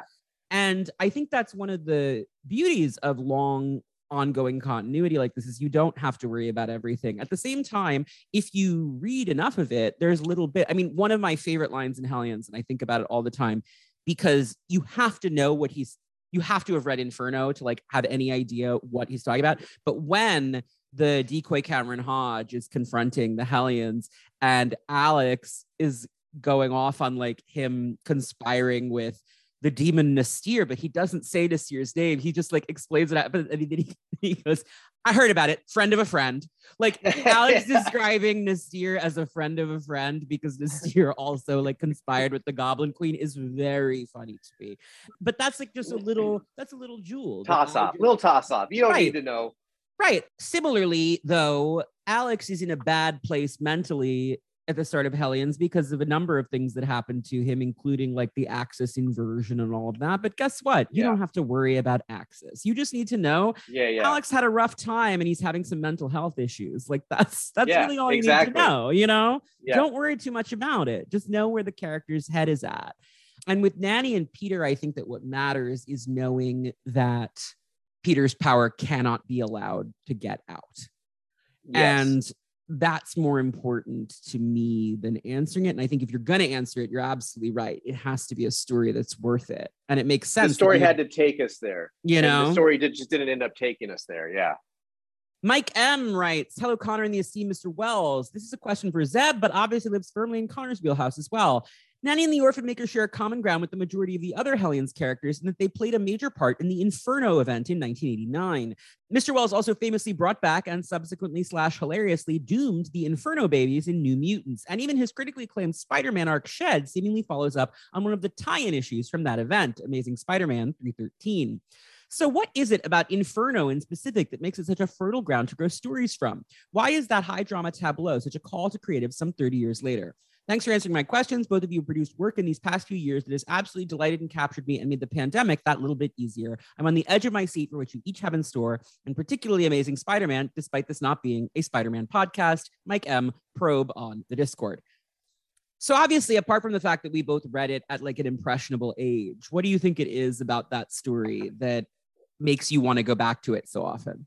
It must be the emotional stakes behind it Mhm. That we've that we've been exploring. Yeah. I it's do the biggest X-Men story emotionally, I think. Like everyone Yeah, is going because- through hell, you know? Like, through hell, and yeah. and if you follow the breadcrumbs, this hell is all extrapolated from a personal hell, yes. a relationship hell. Mhm. You have Cyclops and Jean dealing with their paths through the whole thing. You have Havoc dealing with his brother issues. And then at the very core of it, you have Madelyne that is just dealing with, all the the, big worst breakup of existential questions and yeah, all the big and the big breakup. Like it's both. It's like, Yeah. what does it mean to be alive? What is the meaning of my life? Also, I have been rejected more profoundly than I ever thought possible. Right. So, like, And great, all cool. that pain is projected in a way that you can see it. You can and see starts infecting because- every other character. Yes. You know? Yes. It, to me it's the most operatic and big big big Yeah. big story. And so there's just an impulse to return to it for that reason. There's also an impulse to return to it because i think with madelyne in particular there's a sense of the injustice right? And so with this story you opened with a real barnstorm of an arc that says basically, yeah, that was super unjust. And I, it makes sense to want to explore that. With the babies, it's like, what the fuck happened to those babies? That's a question you can Yeah. answer. That's like a dangling plot thread that you can pick up. yeah. You know, and to say, oh, what happened to the babies is worse than you could possibly imagine was a great answer to that question. So that makes sense to me as a reason to come back to it. I also think it's easier to come back to mm-hmm. than some of the other X Men arcs that are really classic. It's hard to do a Days of Future Past story that feels additive. Yeah. It's hard to do a Dark Phoenix saga story that feels additive. Those are Yeah, very you're right. stories Those are a lot of closed. people and a lot of people have tried to retread them and it's never been enormously satisfying. I think the most satisfying redo of Phoenix is Grant Morrison's, and that's because so many people between Dark Phoenix and Grant Morrison had futzed with Jean and the Phoenix and what it all meant and everything that having Morrison go, no, Jean is the Phoenix, let's fucking do it, was Yeah. very refreshing, right? Yeah. Um, yeah. Yeah. Yeah. similarly days of future past i think the most successful like redo of that is what hickman just did in inferno by having karima shapandar represent but wait from the Sentinel's perspective. like, you know, Yeah. so, like, it's asking you, like, wait, but like the Sentinel didn't ask to be a Sentinel. So right. what is that mindset? What is it like to be her? Mm-hmm. Are those people in the same way that the question of like are mutants people? So that is that's that is again that's adding. The ones that I think you can go back to and add things to much more easily are Inferno and Mutant Massacre because Mhm. they ask so many big picture thematic philosophical and political questions that are not specifically tied to like one character's experience or to one specific plot unfolding because inferno touches them all i mean they say that many times throughout the story it's like no one comes out of the inferno unscathed even colossus whose moral goodness makes him immune to the corrupting influence of limbo is left devastated by everything that happens with Illyana throughout Inferno. You know, like the, there's Yeah. no one can get out without the stain on them. And those are the stories. Mutant Massacre is what turns X-Men from a superhero comic into, I think, the comic that is to me the greatest superhero comic. And it's because after the X-Men experience Mutant Massacre, like they can never go back to Yeah. adventures in the Blackbird fighting the Brotherhood. Right. They just can't. right. It's like, well, we just witnessed a genocide that we failed to prevent, and like, there, like you can't, you just can't come back. So I think that there's an appeal to looking back at those stories and saying, what do those stories that said so much about humanity in the genre, what can they say about it now? Absolutely. And then you take those strong themes and add just such strong visual motifs and Mm-hmm. it's uh it's like catnip. Yeah. Yeah, You I want to mean, go get back in there and explore it. the Empire State Building turned into a demonic spire that ascends into the sky is just fucking cool. Like it just that Yeah. whips. It's just you can't really. Yeah, yeah. yeah.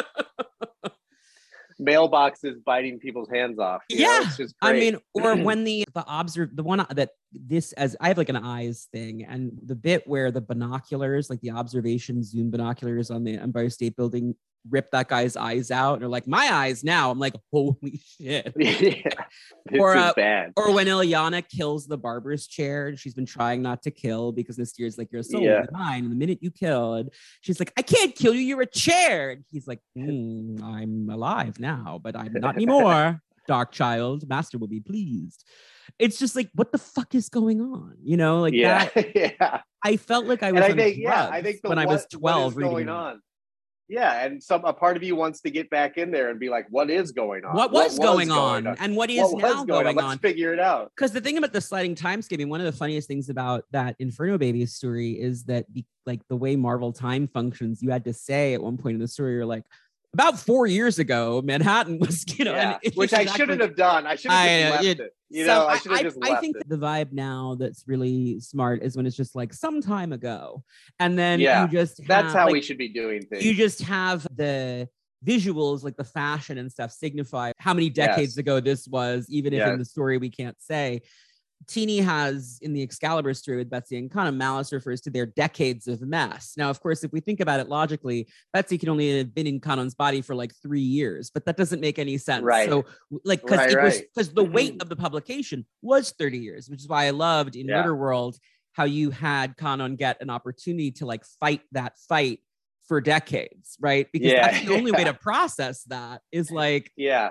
it was 30 years. So like let me fight for 30 Well, years. Like yeah, the fight yeah. of who owns this body, who owns like being Psylocke, who owns this ninja bathing suit. Let her fight it for 30 years, even if in the story really get it out of her system. yeah, that's one of the best lines too. When Greycrow's like, "So you and Braddock are cool now," and she's like, "Yeah, you know, we understand each other." Also, I killed her in a dream for thirty years, so that helps. yeah, that's because it would, you know. yeah. Chauncey Deerfield writes, Hi, Connor and Zeb. I'm a recent serial listener, already loving it a lot. Thank you, Connor, for making such a fun podcast of my favorite group of heroes and general misfits. And thank you, Zeb, for writing such an enjoyable comic. I wasn't familiar with Nanny and the Orphan Maker prior to Hellions, but I was surprised by how much I came to love and care for them along with the other characters. The dynamic between these two really piqued my interest. Peter's reliance on Nanny and her constant coddling of him until their deaths in Amenth and the change in their relationship. It seemed like such a huge turning point for the two, and Peter especially. I was much to my surprise, deeply sad whenever Nanny would push Peter away. Way. But the reconciliation in the end was a sweet moment. My question is if they're ever brought back from Krakoa and exile in the pit, how would you like to see their relationship explored now that they're so different from when they started? Do you think Peter would go back to constantly relying on Nanny, or would Nanny try and push Peter into having some independence? Also, what music do you think Peter's listening to now that he's in his rebellious teen phase? For me, Rage Against the Machine and Paramore are definitely the top of his Spotify repeat. Two questions there. Paramore is a good shout, I think. I could absolutely see especially because like they have like an evangelical Christian vibe, don't they? Like when they start. Yeah, yeah. So I yeah. feel like yeah, that, like so escaping from might let him that get away with is yeah. Well, and, and so and it might be like I'm breaking away, like just like the lady from Paramore. Oh, right.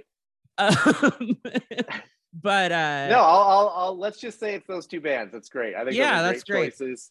with regard to how their relationship could evolve, I mean, I think they are paired characters, and it's with those characters, it's impossible to really ever fully break them apart.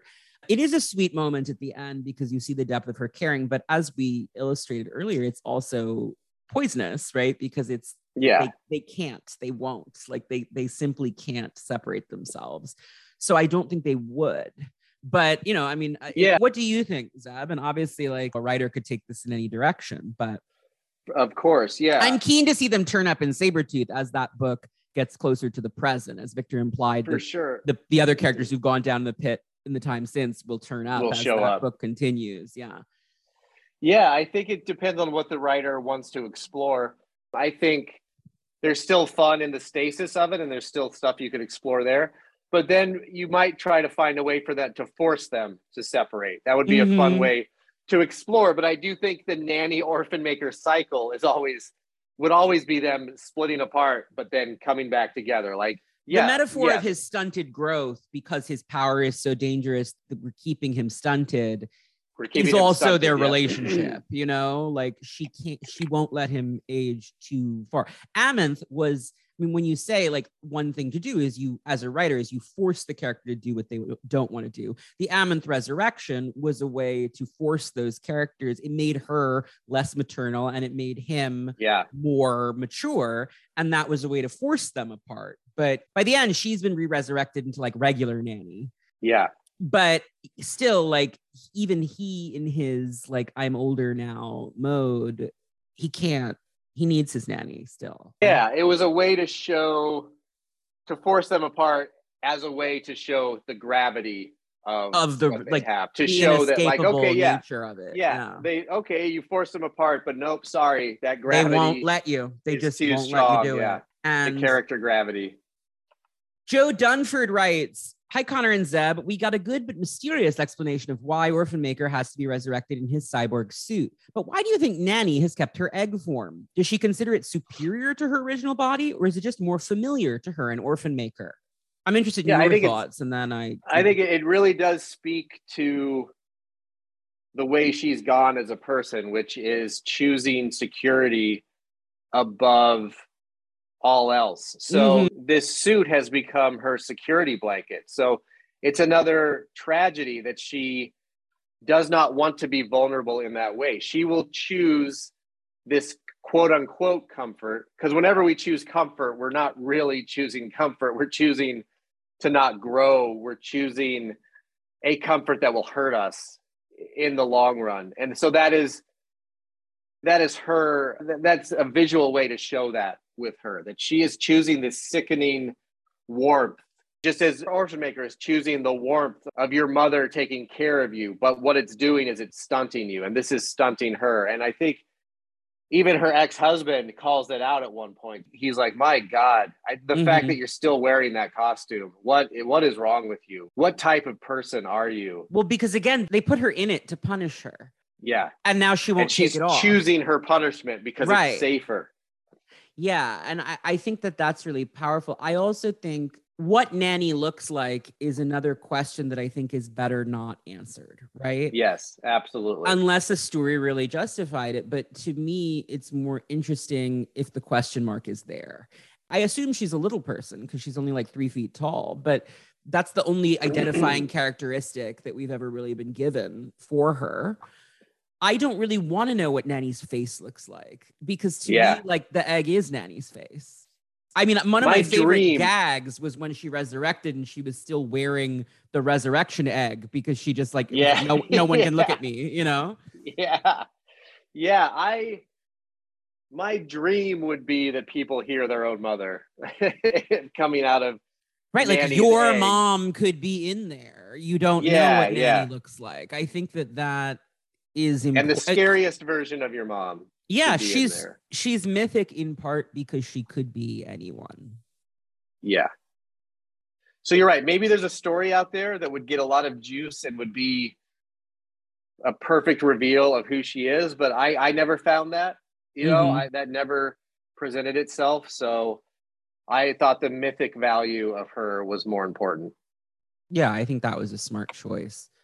Christian Smith writes, Congrats on 75 episodes. I was trying to come up with a hard hitting and important question, something about the true identities of Nanny and Peter. But honestly, what I really want to know in my heart of hearts is what would Nanny have worn to the Hellfire Gala if she were invited? And would it make her look like an Easter egg?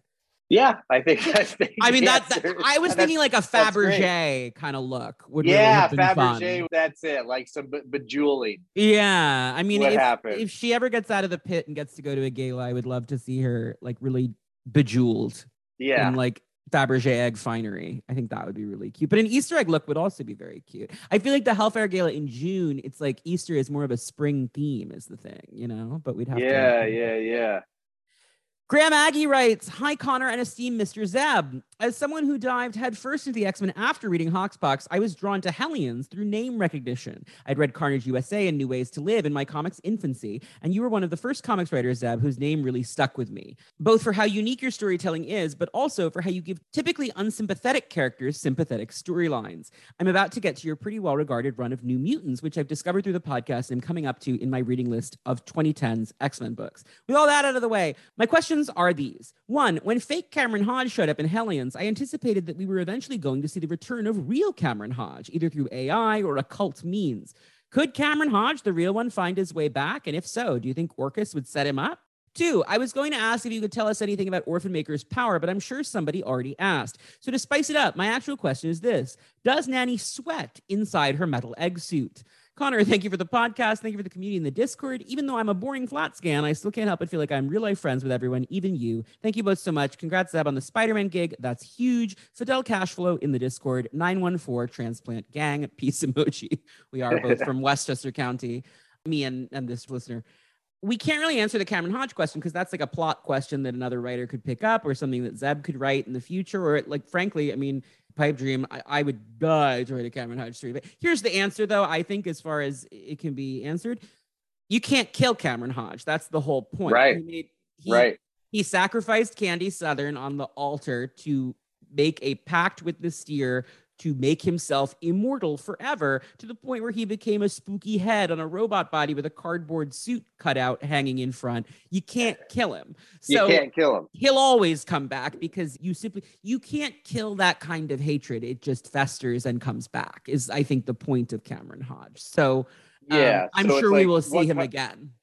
What kind of vessel do you want to bring him back in, or what kind Right. of story is that? Like, It needs yeah, to be a story that makes sense.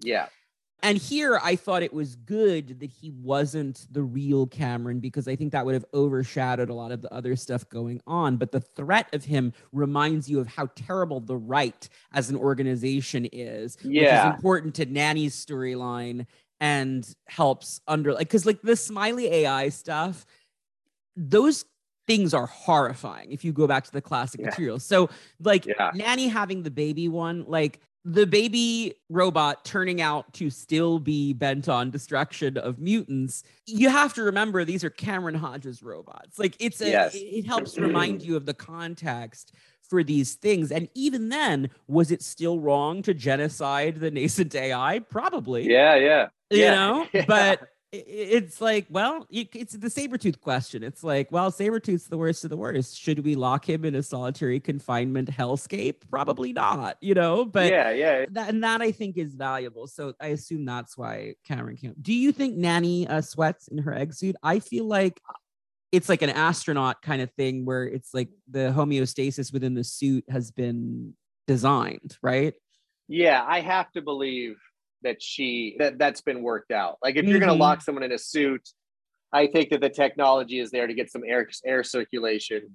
Certainly, by the time she put herself back in, it, yeah, I would yeah, assume yeah, that she accommodated for that. You know, for sure. because otherwise for it would sure. smell pretty bad in the egg suit. Yeah, I can't. I just can't I- live in a world where she's where she hasn't figured that out. No, and I feel like she, I imagine Nanny always having like a very floral kind of cloying perfume kind of going on. Yeah, She also like she's a low level telepath, and so she uses she calls it her pixie dust, like to so she's dosing people to begin with with like pheromones and things all the time. So I feel like to me, she walks by and it's like the whole Chanel counter like is happening. yeah, yeah, you, you yeah. know? No, that's great. Yeah, And so I'm sure that she has figured out a way to make everything really clean and hygienic because also like nanny wouldn't let you not be clean. Like nanny makes you wash behind your ears. Like it's that kind of you know? Rich Kaminsky writes, Dear Connor and esteemed guest, Mr. Wells, thank you, Connor, for all the great work you do. When I found Cerebro randomly, I can't remember how for the life of me, this past summer before the end of season one, I couldn't have imagined how quickly and deeply you and your guests would change my experience and appreciation for these books. I've always loved the X Men, but as a flat scan, learning from so many people with so many experiences I'll never know proved just how impactful and special this band of misfit toys really is. It's sad that those voices aren't as deeply embedded in all the mainstream comics conversations as they should be, although that's changing. So thank you and all of your guests for putting yourselves out there and helping make a positive change in this world that means so much to all of us. Well, thank you. That's enormously sweet. You know, I started this just for fun, but the fact that I've been able to provide a platform for a lot of people to talk about their experiences that I don't understand as trans people, people of color, people with disabilities, like lots of things that these books can really speak to. Uh, that's been a really a real blessing. Flat scans, by the way, Zeb is someone who doesn't listen to podcasts. He's my it's what I refer to the straight cis listeners. It's it's affectionate, um, but like you know, this had straight guys like listening to the podcast. I'm like, I love my flat scan listeners. You guys are the best because listen, I mean, this is a real queer podcast. So the, the Yeah, flat yeah. scans who hang in there and are just like, yes, like let's speculate about like whether Banshee has ever hooked up with a guy. Like, let's do that for 20 minutes. Sure, why not? Like, I'll I'm on this ride. Okay, now to the guest of honor. Admittedly, I was a comics fan that didn't really pay much attention to specific writers, instead diving back into X comics by focusing on arcs or series based around characters. That all changed with the Krakoa era, where besides Hickman, the name Zeb Wells has kept standing out. Lo and behold, I've been amazed to learn via Cerebro that the same Zeb Wells was responsible for the New Mutants run I devoured when Dawn of X was going through COVID delays. The run that gave me back the fantastically powerful Magik and Legion. Thank you, Zeb, for doing that and doing so in such a powerful and moving story. I've noticed an interesting thread where you explore extremely powerful characters from such unique angles. Aside from Magik and Legion, you gifted us an Omega version of Sinister in the genomic mage Tarn the Uncaring and hinted at Orphan Maker's cataclysmic mutant gift. Instead of giving him super strength or heightened senses or anything else that could fit with arrested development, you contrast his naivete with the gift that even the Quiet Council fears. What is it about these highly powered, highly dangerous characters that interests you? And how do you make sure that you're approaching them from an unexpected angle that doesn't undercut their power, but also doesn't stack the deck so high that only a deus ex machina could solve the day? I also love learning about the creative process, and we know the Krakoa era is highly collaborative. So any insight into the creation of Tarn and his Locus Vile would be greatly appreciated. Until the uncaring god has grown tired of his perversions of the infants come, make mine Cerebro, Rich RK on Twitter.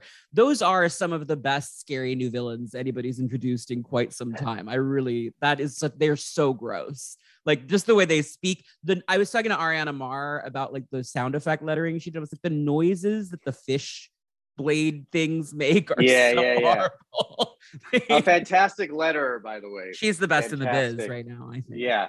So great question. And thank you for the compliments. Everyone's compliments on the questions. That's very special to hear that my name sticks out because I think all comic book fans remember that moment where they re- realize that they like That like the yeah, they put something Yeah, together. Oh, like, the- I liked all those stories. Oh, it's one person. I didn't realize someone Yeah. wrote those. yeah. So that's special to hear that. that I told to Fabian that he was one of the first people I noticed that about Fabian Nicieza, just because his name stands out on a cover. Like, Yeah. it's not Smith, right? So I'm just like Nicieza, you know, like Yeah, yeah. Devin or whatever. Like, what is Yeah. that? So And his you know. stuff always had a humor to it that that was great. That and such a like talk about bombast. He really he carries Yeah, that yeah. Claremont torch in a lot of ways. It's like- Yes. so his all of his stuff with Kwannon is really gorgeous. All of the the stuff where she realizes who she is and when she dies of legacy and all that. Like it's just the way that it all plays out is like, oh my God, like the drama. And that is excellent to me. So what what are your thoughts on writing these very powerful characters? And why is that something that interests you?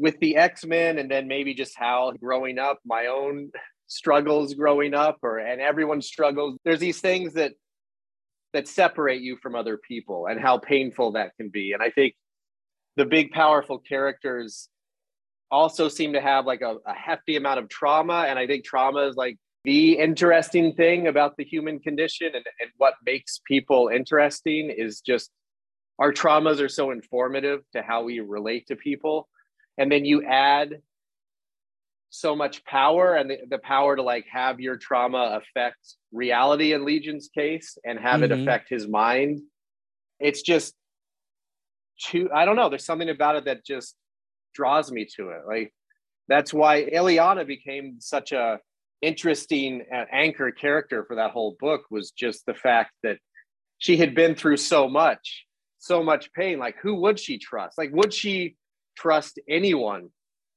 to take care of her? I don't think she would. Right. So why no one's ever taken care player? of her. She was no six when she fell into hell. Yeah. And I relate to her. I don't see that and making her villainous. I just see that as a human being trying to take care of themselves. That's what a lot of villains are human beings trying to take care of themselves in a dysfunctional way.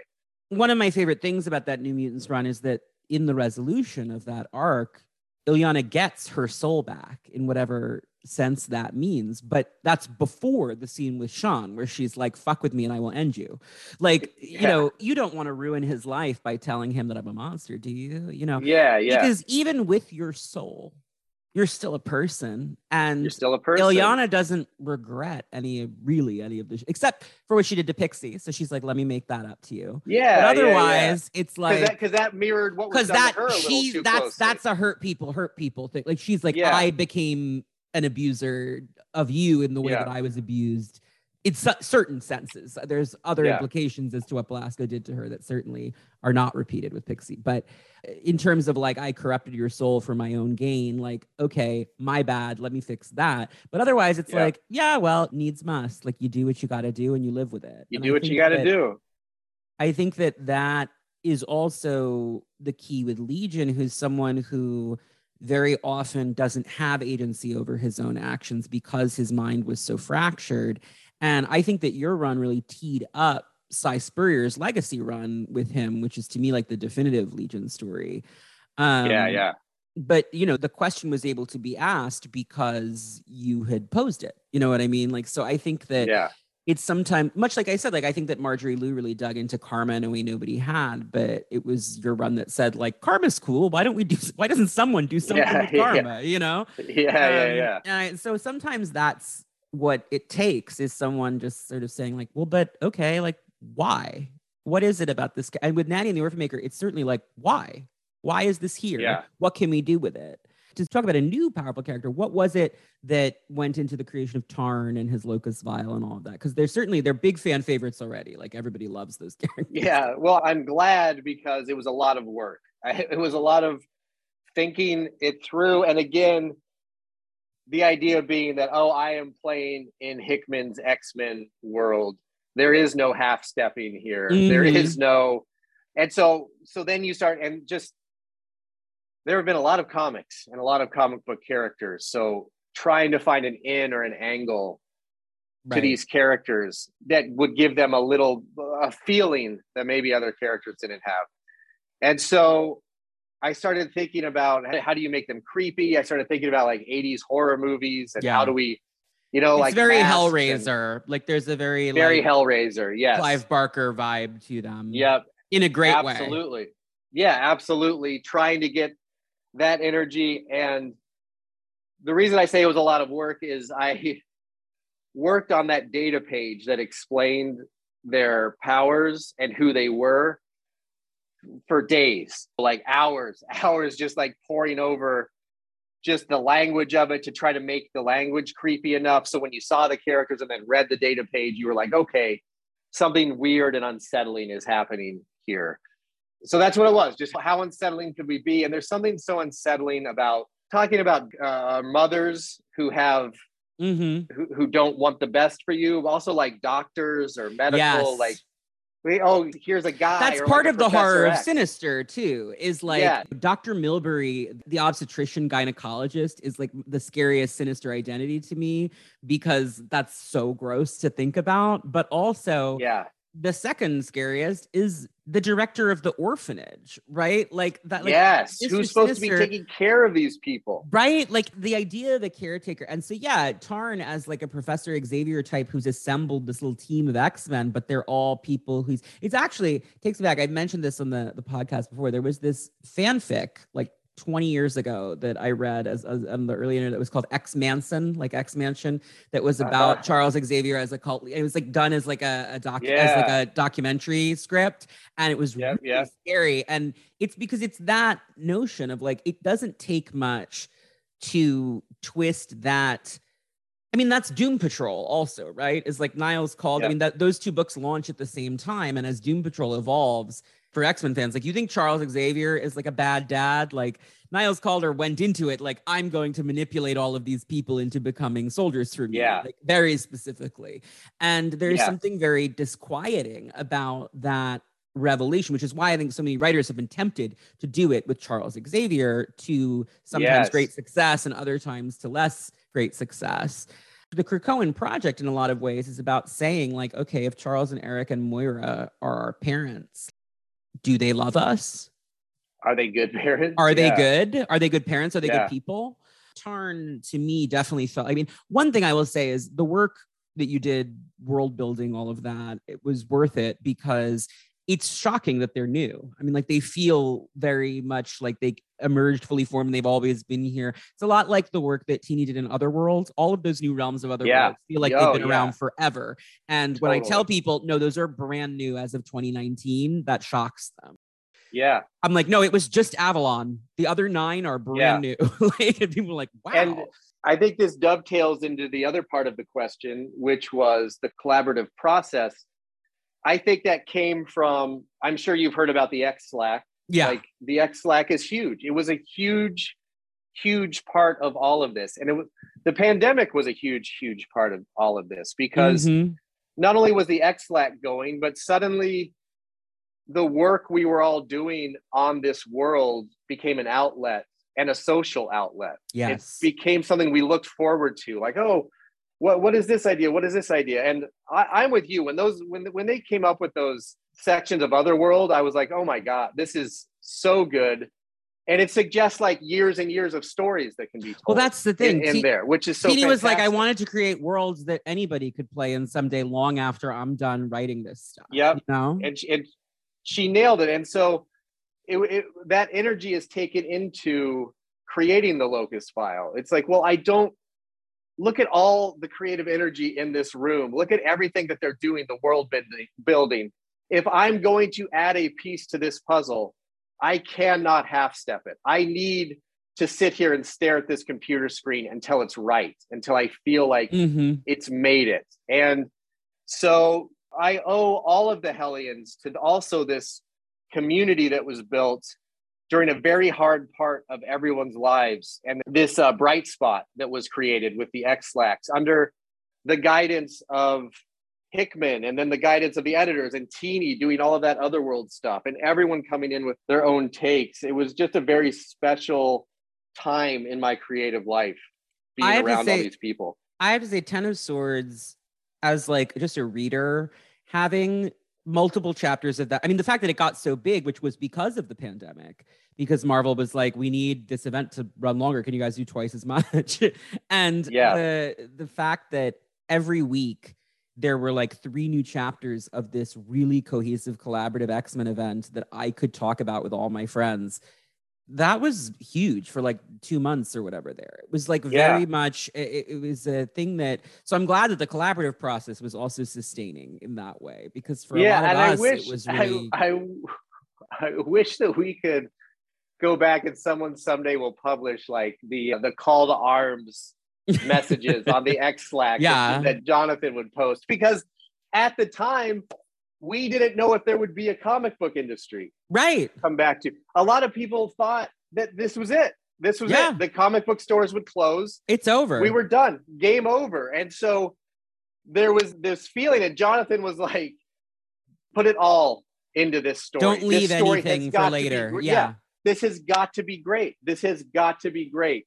You have got to try your hardest. And, and they were like a they were these awesome messages that were like, this is pretend that the entire comic book industry is on your back right now And it write the hell out of this thing. If Yeah, this event and so- flops, Marvel Comics is fucked.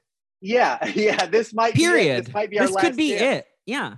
And guess what? It was a massive hit. I mean, like, that's the thing that is really, I've said this to, to bring it back to Inferno. I think Ten of Swords is the best X Men franchise wide event since Inferno. Oh, I love that. I mean, I that. We, the were, only we were all trying. We all tried our hardest. I'll the only things I think compete are like the original Age of Apocalypse, but that's just so different because it's not even our characters, right? And Yeah. then Messiah Complex is great, but I don't think it's as Yeah, yeah, yeah. It, it's just it, that's just a really, but that's just like a very tight action story in terms of the grand scale. That it, you know, Inferno and Ten of Swords both transport you completely, make these characters into something new, take them outside of their comfort zone. By the end, you're like jaw is dropping all the time, and the artists all did such incredible work as well. Like it's just, it, I have the hardcover sitting here, and it reads so well now like as a novel. Like graphic novel Yeah, is yeah, a term yeah. that we throw around a lot now but like the work that you all put into that especially given that it is like an exquisite corpse round robin kind of thing with everybody writing these individual chapters it reads so cohesively and so well and it shows just how much you were all working together i mean that's why like again Amazing Spider-Man is one of the biggest gigs in the industry, and I'm absolutely thrilled for you. But I was furious that the Spider people took Zeb Wells from you. I was like, no, I refuse. I know. was supposed I to be mine so forever. But it was Spider Man with John Romita Jr. My hands You were tied. can't My say hand- no. I get it. I get it. I get. I I hope that we'll get you dipping back in for a mini or something here or there. I think that would be fun. You, you have I- such a I lo- singular voice. I love everyone in that office so much, and we'll get back there as, as soon as I can for sure. I, I bet. Eugenia Montserrat Pinson Balam writes. I always say her full name when she writes in because I think it's the best name ever in terms of people who have written into this podcast. Hello, Connor, distinguished guest. Hope you're having a great time.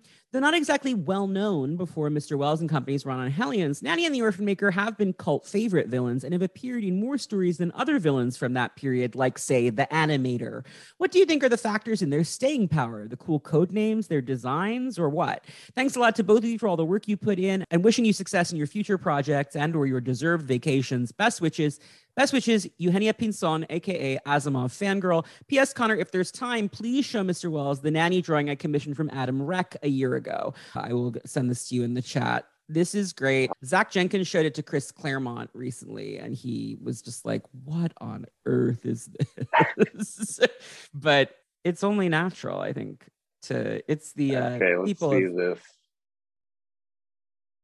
Ah, I think once she had lips, doing her literally as Fran Drescher in The Nanny was yeah, only- you had to. Yeah, had to at least once. What do you think it is about Nanny and the Orphan Maker? I think it's like they're so fucking weird that it's like you can Yeah. just throw them on a page and it's like, oh, it's those two because Yeah, nobody else looks like to be- that. No, your eye will be pulled to those two characters, and you'll want to know what the hell is going on. And I'd love to know: Did you talk to Weezie about those characters? I haven't ever, much? I haven't she- gotten a chance to talk to Weezie. That I, that was, I was referring to an interview that Chris Hassan did for AIPT's X Men Monday. Gotcha. Weezie is, if you're listening, Ms. Simonson, I would love to chat with you sometime on this show. But no, I've gotten a chance to talk to Annie Nocenti on this show, and I've talked to Chris Claremont offline at cons and stuff. I've actually never met Louise Simonson. She's on, she's one of my bucket list chats, but I don't know what her like original concept and stuff were. That's something I'll ask her at some point when I get her on for like Rusty Yeah, Collins or whoever it would be that we talk Bird Brain, Gossamer. I'm like, we'll find somebody. But uh, with the really legendary creators, I try to pick someone obscure because I don't want them to feel like they have to read like 30 years uh, Of course. stories like to talk about their run but uh, yeah i think it's the look i think that also it's that the concept is so creepy that you can just throw them in there and i do think that part of what kept them going was that Lobdell used them in Generation X in the 90s. Yeah. Because of the concept, they're a natural villain to throw against your kid heroes. Like they Yeah. were scary villains for the exterminators and all of those people, like and Franklin Richards back in the 80s. And they are scary villains for Gen X in the 90s because this stunted maybe teenager in the suit of armor and his like creepy controlling helicopter mom are just very especially with Gen X which is so much about like mom and dad can't tell me what to do I'm a 90s kid like that's sort of the vibe of that book so the creepy like Yeah. It's a good uh, 40s juxtaposition. lullaby sure. like movie thing of them The art, the, the Liefeld version, you know, just seeing Liefeld draw them was a lot of fun back in the day. And they were just around during a really cool time. Yeah. And I also think because that's when Claremont and Simonson were pushed out, there is a sense that the characters were never completed. Like they never got their yes. arc. Their story was never arc. Yeah, their story was never arc. You felt like there was something there that was trying There's to be still told something there to like it. Tell that was never told, Yeah, which I think absolutely. is appealing to writers who were picking them up after that. Um, As opposed to, of course, Zaladane, mascot of this podcast, who Chris Claremont put a real cap on right before he walked out the door. I was actually just going to check how many Zaladane's Nanny has. Zaladane has become a unit of measurement on this podcast. It's 12 issues because that's the number of issues that Zaladane has appeared in. The fans were just really tickled by the Chris Claremont decision that this witch named Zaladane has to be Lorna Dane's sister because that's how names work. And I love that kind of Chris Claremont galaxy brain myself. Nanny, complete Yeah. Marvel reading order. I'm looking at Travis Starnes. He always knows. Yeah, she's only got three Zaladanes, guys. So this is a character Wow. has 37 appearances. And at this point, the majority, like uh, in terms of ongoing stuff, the majority of those are in Hellions. Like it's really you Yeah. it was funny when we were talking before the recording. Zeb was like, Should I go back and read every appearance? Like, do I need to be a nanny and orphan maker expert? I was like, Zeb, you are a nanny and orphan maker expert. You've written over a third of their appearances at this point. so, you know, it's funny how they still feel so essential. And I think it's because they're so iconic. yeah. Riley Gillard writes, Hey Connor and esteemed guests, I'm Grimoire Riley on the Discord. Longtime listener, first time writing in because I couldn't miss my chance to ask about my favorite comic series of all time, Hellions. No need to worry about an accent to read in, Connor. I also grew up in New York.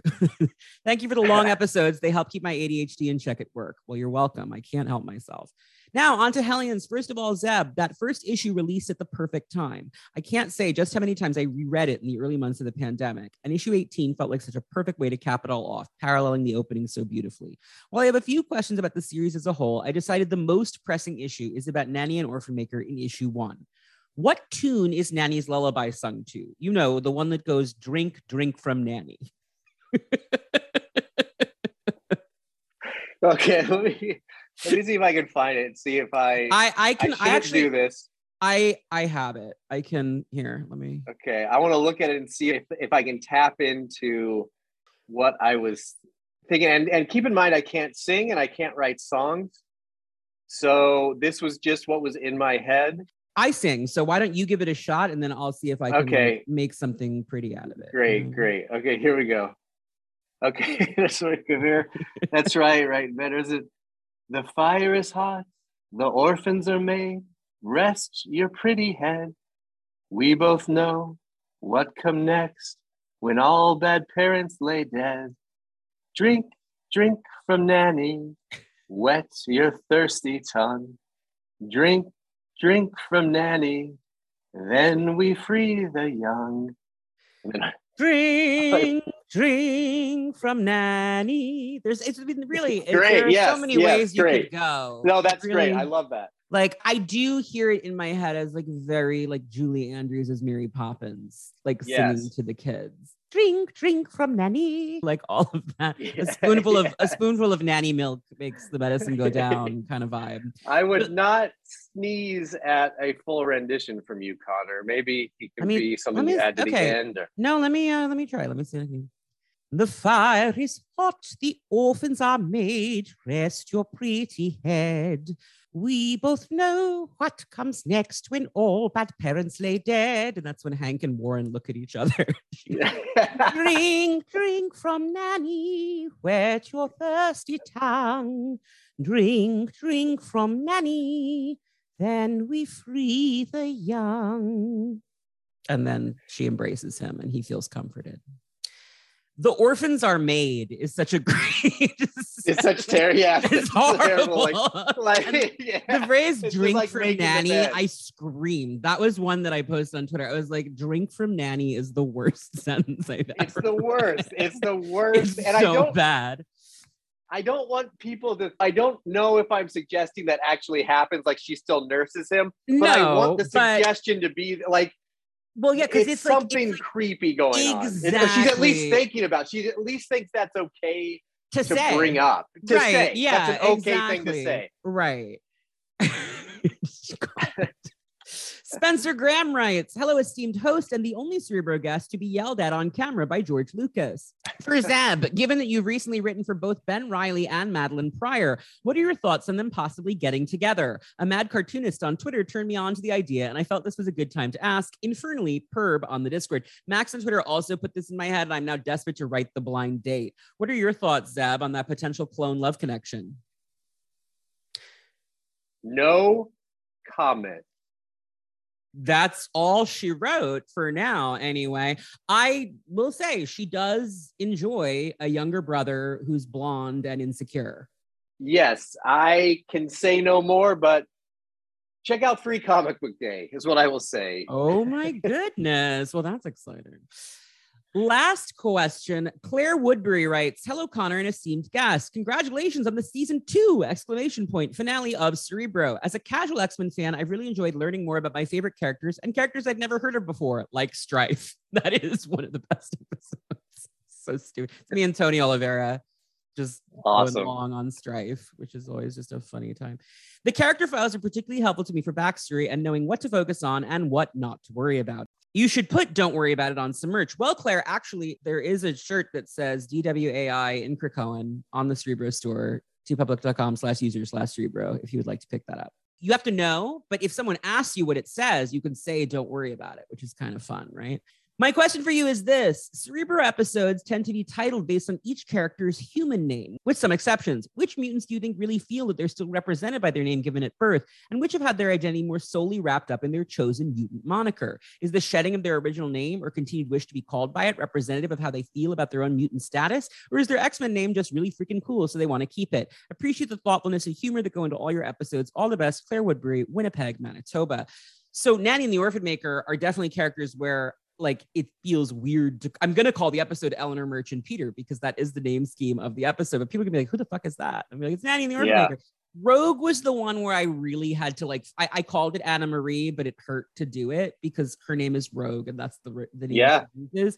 My thing usually that I do is it's not their birth name, it's the name that they use. And Rogue is referred to by enough characters now as Anna Marie that it didn't feel like disrespectful. The other weird one was Tessa because she calls herself Sage pretty emphatically, but I wanted to call the episode Tessa because the point of that episode was to explain for new readers who don't understand the complicated retcon that Chris Claremont did there, who she is and what her significance to the mm-hmm. franchise is. Otherwise, like I didn't call the Magneto episode Max Eisenhardt, and I called the Wolverine episode Logan, not James Howlett, because as we said earlier, fuck that. I don't care. His name is Logan, right?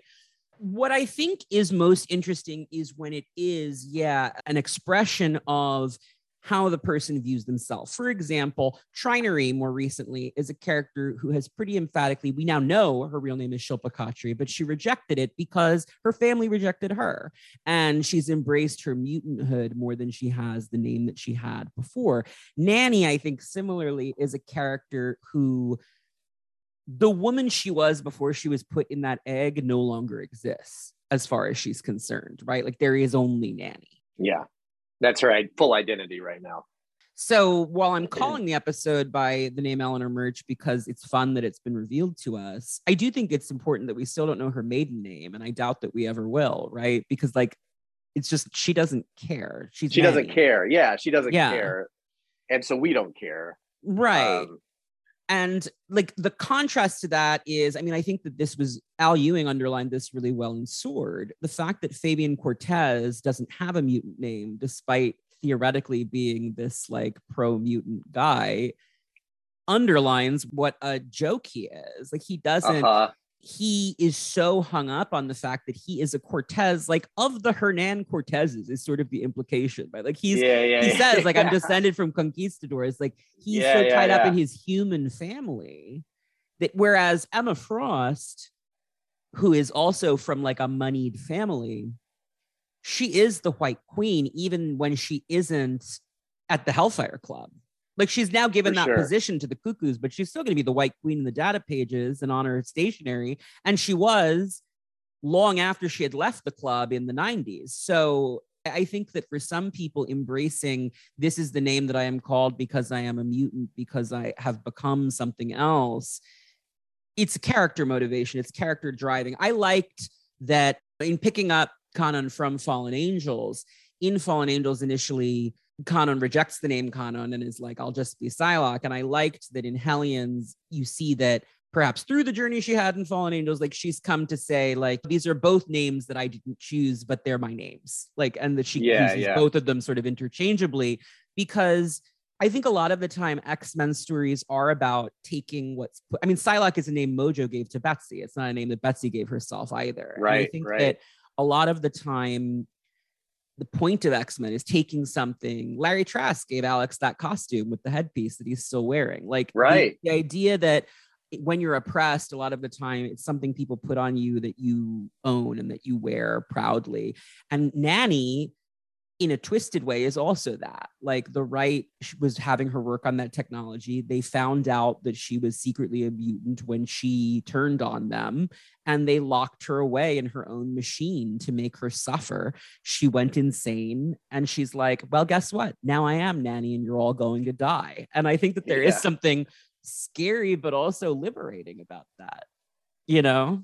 Yeah, if you want a, a HoXPoX anecdote, I believe when I first came onto Hellions, the idea was going to be trying to just have the mutants use their mutant names, their X Men names. Yes, that was initially that was something they were pushing. Yeah. Yeah, yeah, and then just and then you get in there and you start writing it, and it for some characters it just doesn't feel right. For some characters, And it so- simply doesn't work. There, especially Yeah. like not to get in a dress course because I like the dress, but calling Jean Marvel Girl now is just hard to do. And if she can't Yeah. be Phoenix, then she's just gonna be Jean. Like you can't. We're not Yeah, gonna. yeah, you know, like a lot of the telepath characters, especially characters who've had Phoenix Force stuff or not. Like Rachel is another one where they've never managed to make it st- like this. Like Prestige, no one calls her that. That's not No, a no, name no. anyone's going to call Rachel.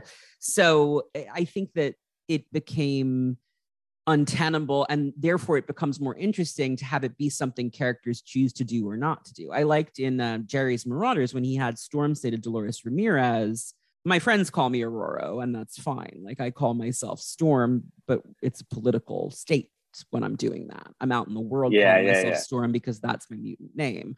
And I think that that is powerful and that Nanny is embodying that in her own way because to Nanny, she has made herself mythic. She is the mother who will save the mutant children who are being abused by their parents. That is how Yeah, she sees it. Yeah, And so for her, it is a mutant name. It is something she's taken Yeah. on as a burden and as a purpose. So I think that that's very characterizing of her. The fact that it took 40 years for us to learn her actual human name and we only learned it because her human ex-husband was dismissive of her yeah, is I think telling and interesting.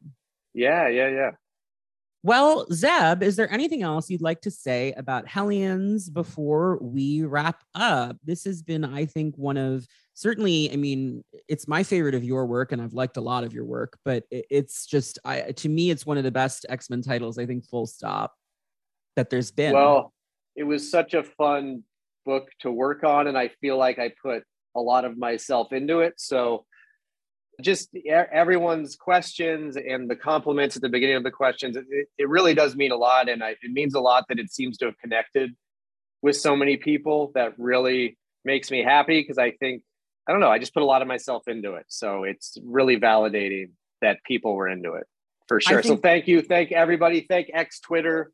You made the entire 18 issues so much fun. I know I'm not supposed to read that stuff. It's not good for you to read it, but you can read it if no, you want. No, it's not. yeah, but it's it's just everyone was so like the enthusiasm was just a lot of fun to see and be a part of for I don't months. think there's ever been a response to a single issue on Twitter like the response to the Hellions issue of the Hellfire Gala. It was just everybody was just every panel like it was just being posed Everybody was just having so much fun with that issue, and that in part really because Nanny coming for Sinister Judgment Day, motherfucker, predicting this year's summer event. Who knew that from the mouths of Nanny? Yeah.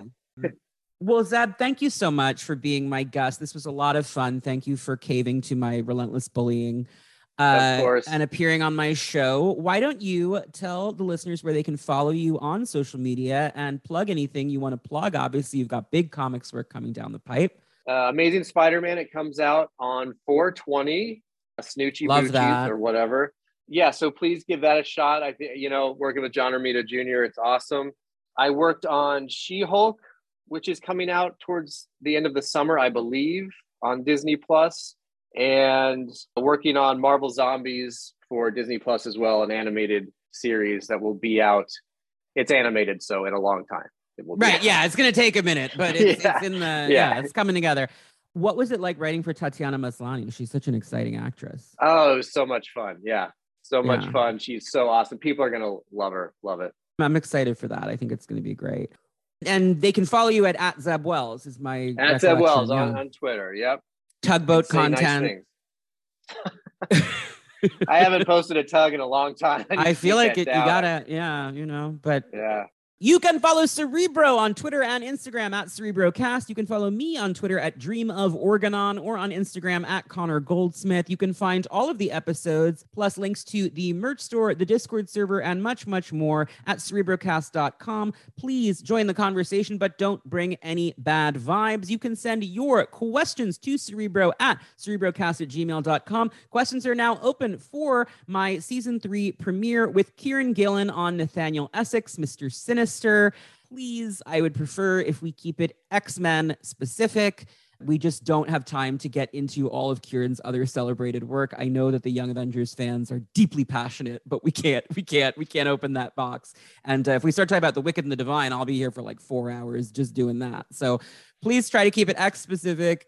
I'm very excited to share season three with all of you. Thank you so much for all of your support. This podcast has changed my life like I, I don't know what else to say. Thank you for being on this journey with me. And uh, if you want more cerebro content during the hiatus go to patreon.com slash cerebrocast for $5 a month at the house of zaladane tier. You can get an ad-free experience and also the secret file bonus episodes.